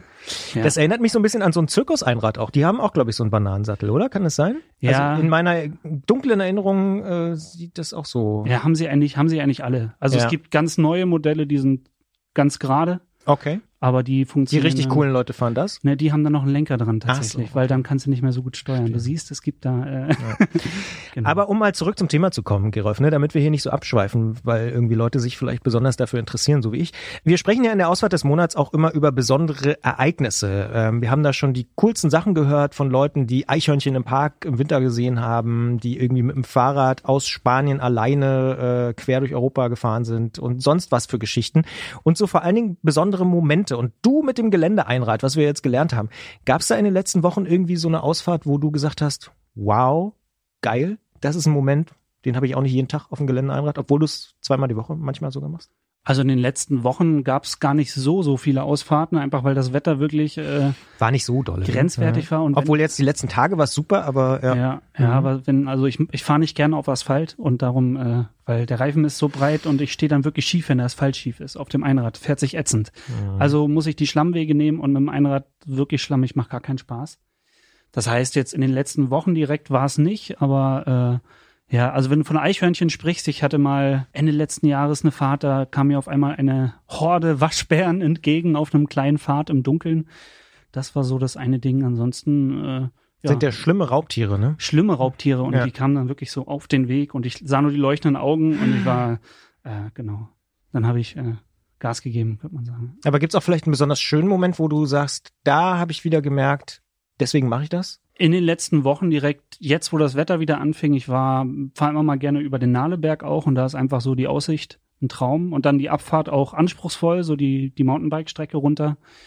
Ansonsten hatte ich letztes Jahr auch eine wirklich äh, schöne Fahrt auf Rügen, wo ich eigentlich herkomme, wo ich geboren bin. Und da habe ich so die, die längste Fahrt auch gemacht. Das waren so 50 Kilometer. Da war ich auch tot am Ende Das glaube ich. äh, mit dem mit dem Einrad. Äh, und das war einfach ein Traum, weil schöne Wege, äh, auch wirklich an den Küsten so kleine Pfade entlang und äh, ja einfach geradeaus und windig war es und es war ja einfach. Äh, da habe ich das so richtig genossen, aber auch richtig gespürt. Am Ende des Tages war bin ich äh, gestürzt in mein Bett. Da war nichts mehr mit zu machen an dem Tag. Ja. Aber nicht vom Rad. Nee, auch bestimmt ein, zwei Mal, aber es geht inzwischen. Das klingt für mich ein bisschen danach, als wäre so die Wegelogik ähnlich der eines klassischen Mountainbikes. Ne? Wenn du sagst, du fährst hier am Nahleberg, für alle, die den berühmten Nahleberg von Leipzig nicht kennen, das ist also einer von den wenigen Leipziger äh, Erhebungen. Schutt, Schutt- und Abraumhügeln. Äh, dort ist so eine, naja, so ein, was ist denn das für eine Strecke? Das ist keine Dirtstrecke, also es sind so ein paar Kicker und ein paar Sprünge und ein paar, geht ein bisschen schön hoch und runter, ein paar Anlieger. Ähm, wenn du dort fährst, ähm, folgst du dieser gleichen Logik? Also Findest du das als Moonicycler cool, was Mountainbiker auch cool finden? Nee, ich glaube nicht ganz. Also ich meine, als Mountainbiker kann ich da jetzt, äh, ich vermute mal, also ich würde mich mit dem Mountainbike diese Berge nicht runtertrauen. Das ist halt so das Ding. Das ist cool, oder? Das ist doch richtig gut. Da fährt's mit dem Einrad runter, aber mit dem Mountainbike wird das äh, herrlich. Ja, mach bitte weiter. Aber, aber warum? Warum würdest du da nicht runterfahren? Weil mit, also so, so blöd es klingt, aber dieses zweite, zweite Rad da dran, das beschränkt mich ja in meiner Beweglichkeit so. Da habe ich kein Gefühl für, Ja. nicht so intensiv wie mit dem Einrad, wo ich genau weiß, wie, wie ich mich in den Berg legen muss und so weiter. Und äh, dieser Lenker da vorne, der macht mir Angst. Da bin ich, also, so im Gerüst. das ist genau andersrum wie bei mir, muss ich sagen. Also ich würde denken, ich habe überhaupt keinen Popometer, jedenfalls nicht auf nur einem Rad. Ähm, da brauche ich schon so einen Lenker. Aber ja, cool, spannend. Also das heißt, du fährst dort, wo die fahren, aber für dich zählen trotzdem andere Sachen, habe ich jetzt so rausgehört. Ja, also da sind für mich jetzt beim Nahleberg ist es halt vor allem die, die Abfahrt, ne? Also gerade diese, diese steile kleine Abfahrt und eben auch das unwegsame Gelände. Das hat möglicherweise für einen Mountainbiker, also wirklich diese kleinen, größeren Kuhlen, die kleinen Schanzen. Ich meine, die fahren da mit mehr Geschwindigkeit rüber, um da durchzukrossen. Für mich ist es dann eher wirklich, jeden Hügel zu nehmen. Wie kriege ich das balancemäßig hin? Äh, hoch, runter, das, das ist mit dem Einrad einfach schwieriger. Es ist anspruchsvoller und eben im Kleinen aber, ne? Weil ich jeden Hügel eben mitberechnen und jedes, jede Unebenheit mitberechnen muss. Das heißt, du bist dichter dran an der Erde auch, also weil du nicht springst, logischerweise? Ja, ich bin dichter dran an der Erde. Also es ist eher dann so ein Hoch und, und sofort wieder runterrutschen. Ne? Ja. Also äh, es gibt auch Leute, die dann so rausspringen aus Schanzen und sowas mit dem Einrad, aber da bin ich, da, das lasse ich. Klingt so, als hättest du ein bisschen was von Trial. Ja, ja, so ein bisschen, könnte man sagen. Ja. Weil du wirst ja wahrscheinlich in der Abfahrt auch nicht wahnsinnig schnell werden, weil du hast ja nur einen Gang. Und Ich- musst mittreten. Das ist ja das ultimative Fixie, wie wir schon rausgefunden haben. Genau. Da kommt die Bremse ins Spiel, ne? Also dafür ist die Bremse da, nicht um die Geschwindigkeit zu drosseln, sondern damit ich nicht die ganze Kraft nach unten nur mit den Beinen halten muss. Und äh, genau, das heißt, ich glaube, wenn ich so mit dem Einrad da runterfahre, sieht das so aus, als wenn ein Mountainbiker das erste Mal den Berg runterfährt. Also so runterbremsen, runterbremsen und genau, das ist nur eine andere, andere Effekt, eine andere Schwierigkeitsstufe sozusagen in diesem Abfahren mit dem Einrad, nämlich die Balance. Ja, ich habe eigentlich nur noch eine zentrale Frage. Was ist denn in deiner Kindheit schiefgelaufen, dass du damit angefangen hast? Also eigentlich, eigentlich war alles in Ordnung, muss ich hier mal so gegenschleudern. Nee, eigentlich war alles in Ordnung.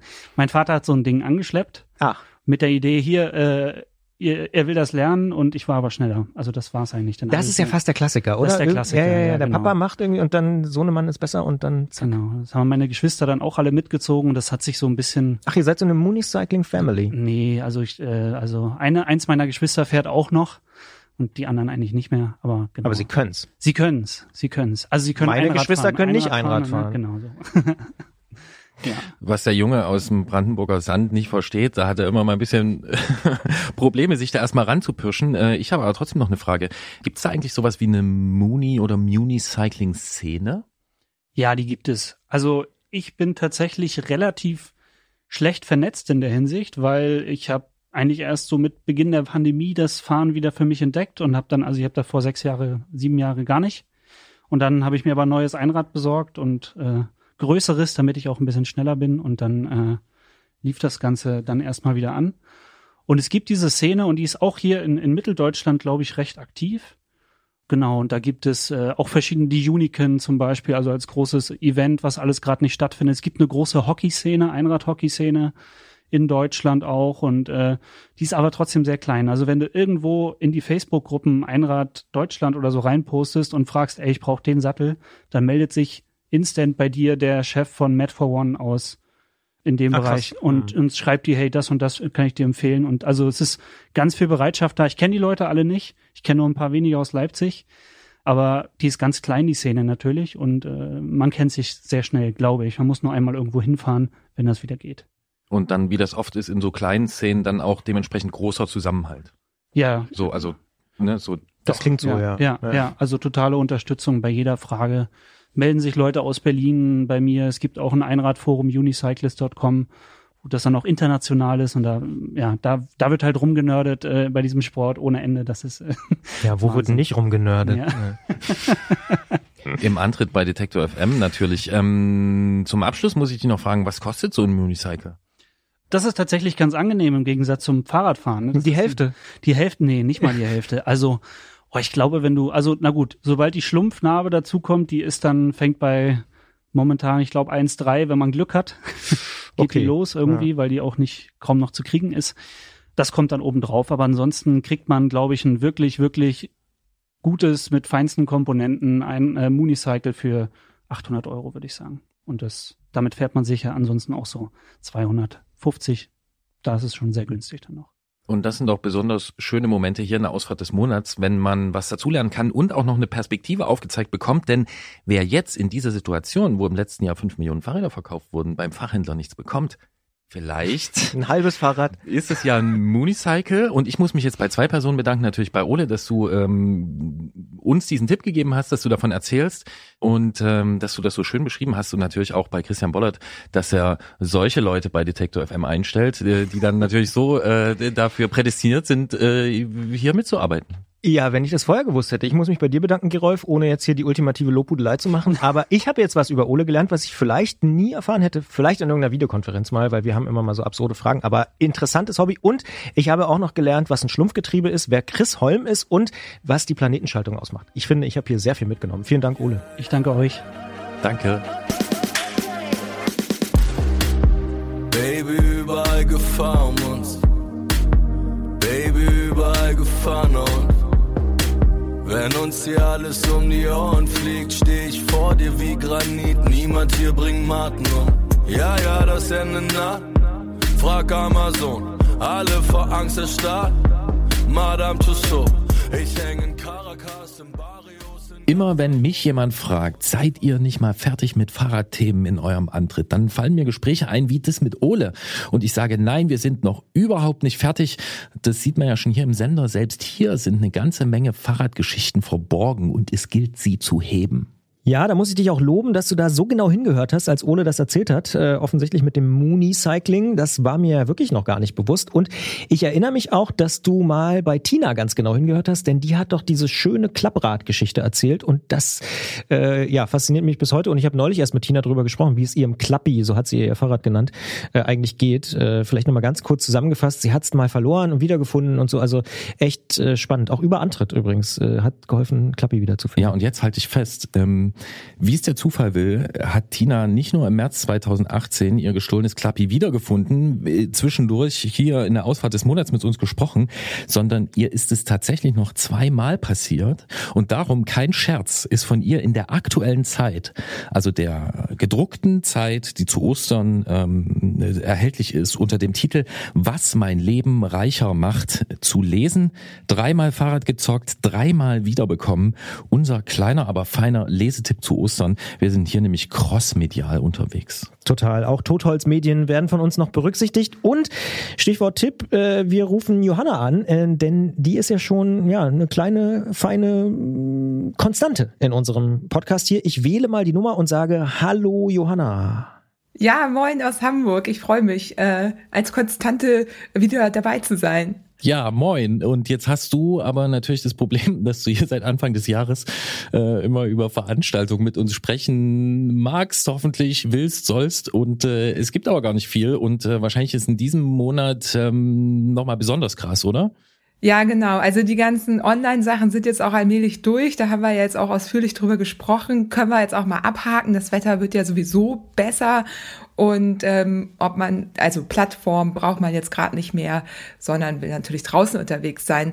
Aber ja, äh, gerade in Hamburg ist es nicht so einfach, weil wir haben jetzt auch noch eine Ausgangssperre. Das betrifft wohl aber nicht das äh, Sporteln in der freien Natur. Also man kann joggen gehen und Fahrrad fahren, aber trotzdem ist es natürlich irgendwie ein bisschen komisch. Und man muss ja auch ganz ehrlich sein, also in Gruppen Radfahren ist jetzt auch einfach gerade nicht angesagt. Ne? Ich habe ähm, und die meisten Veranstaltungen sind ja eben so, dass man sie dann in der Gruppe fahren soll. Ja, das heißt, wie sieht jetzt dein Osterprogramm aus?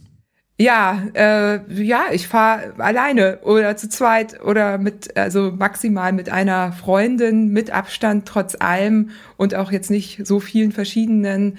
Und ja, planen mir schöne Routen, fahre die, die ich irgendwie jetzt über den Winter geplant habe, ab und versuche einfach das Beste draus zu machen.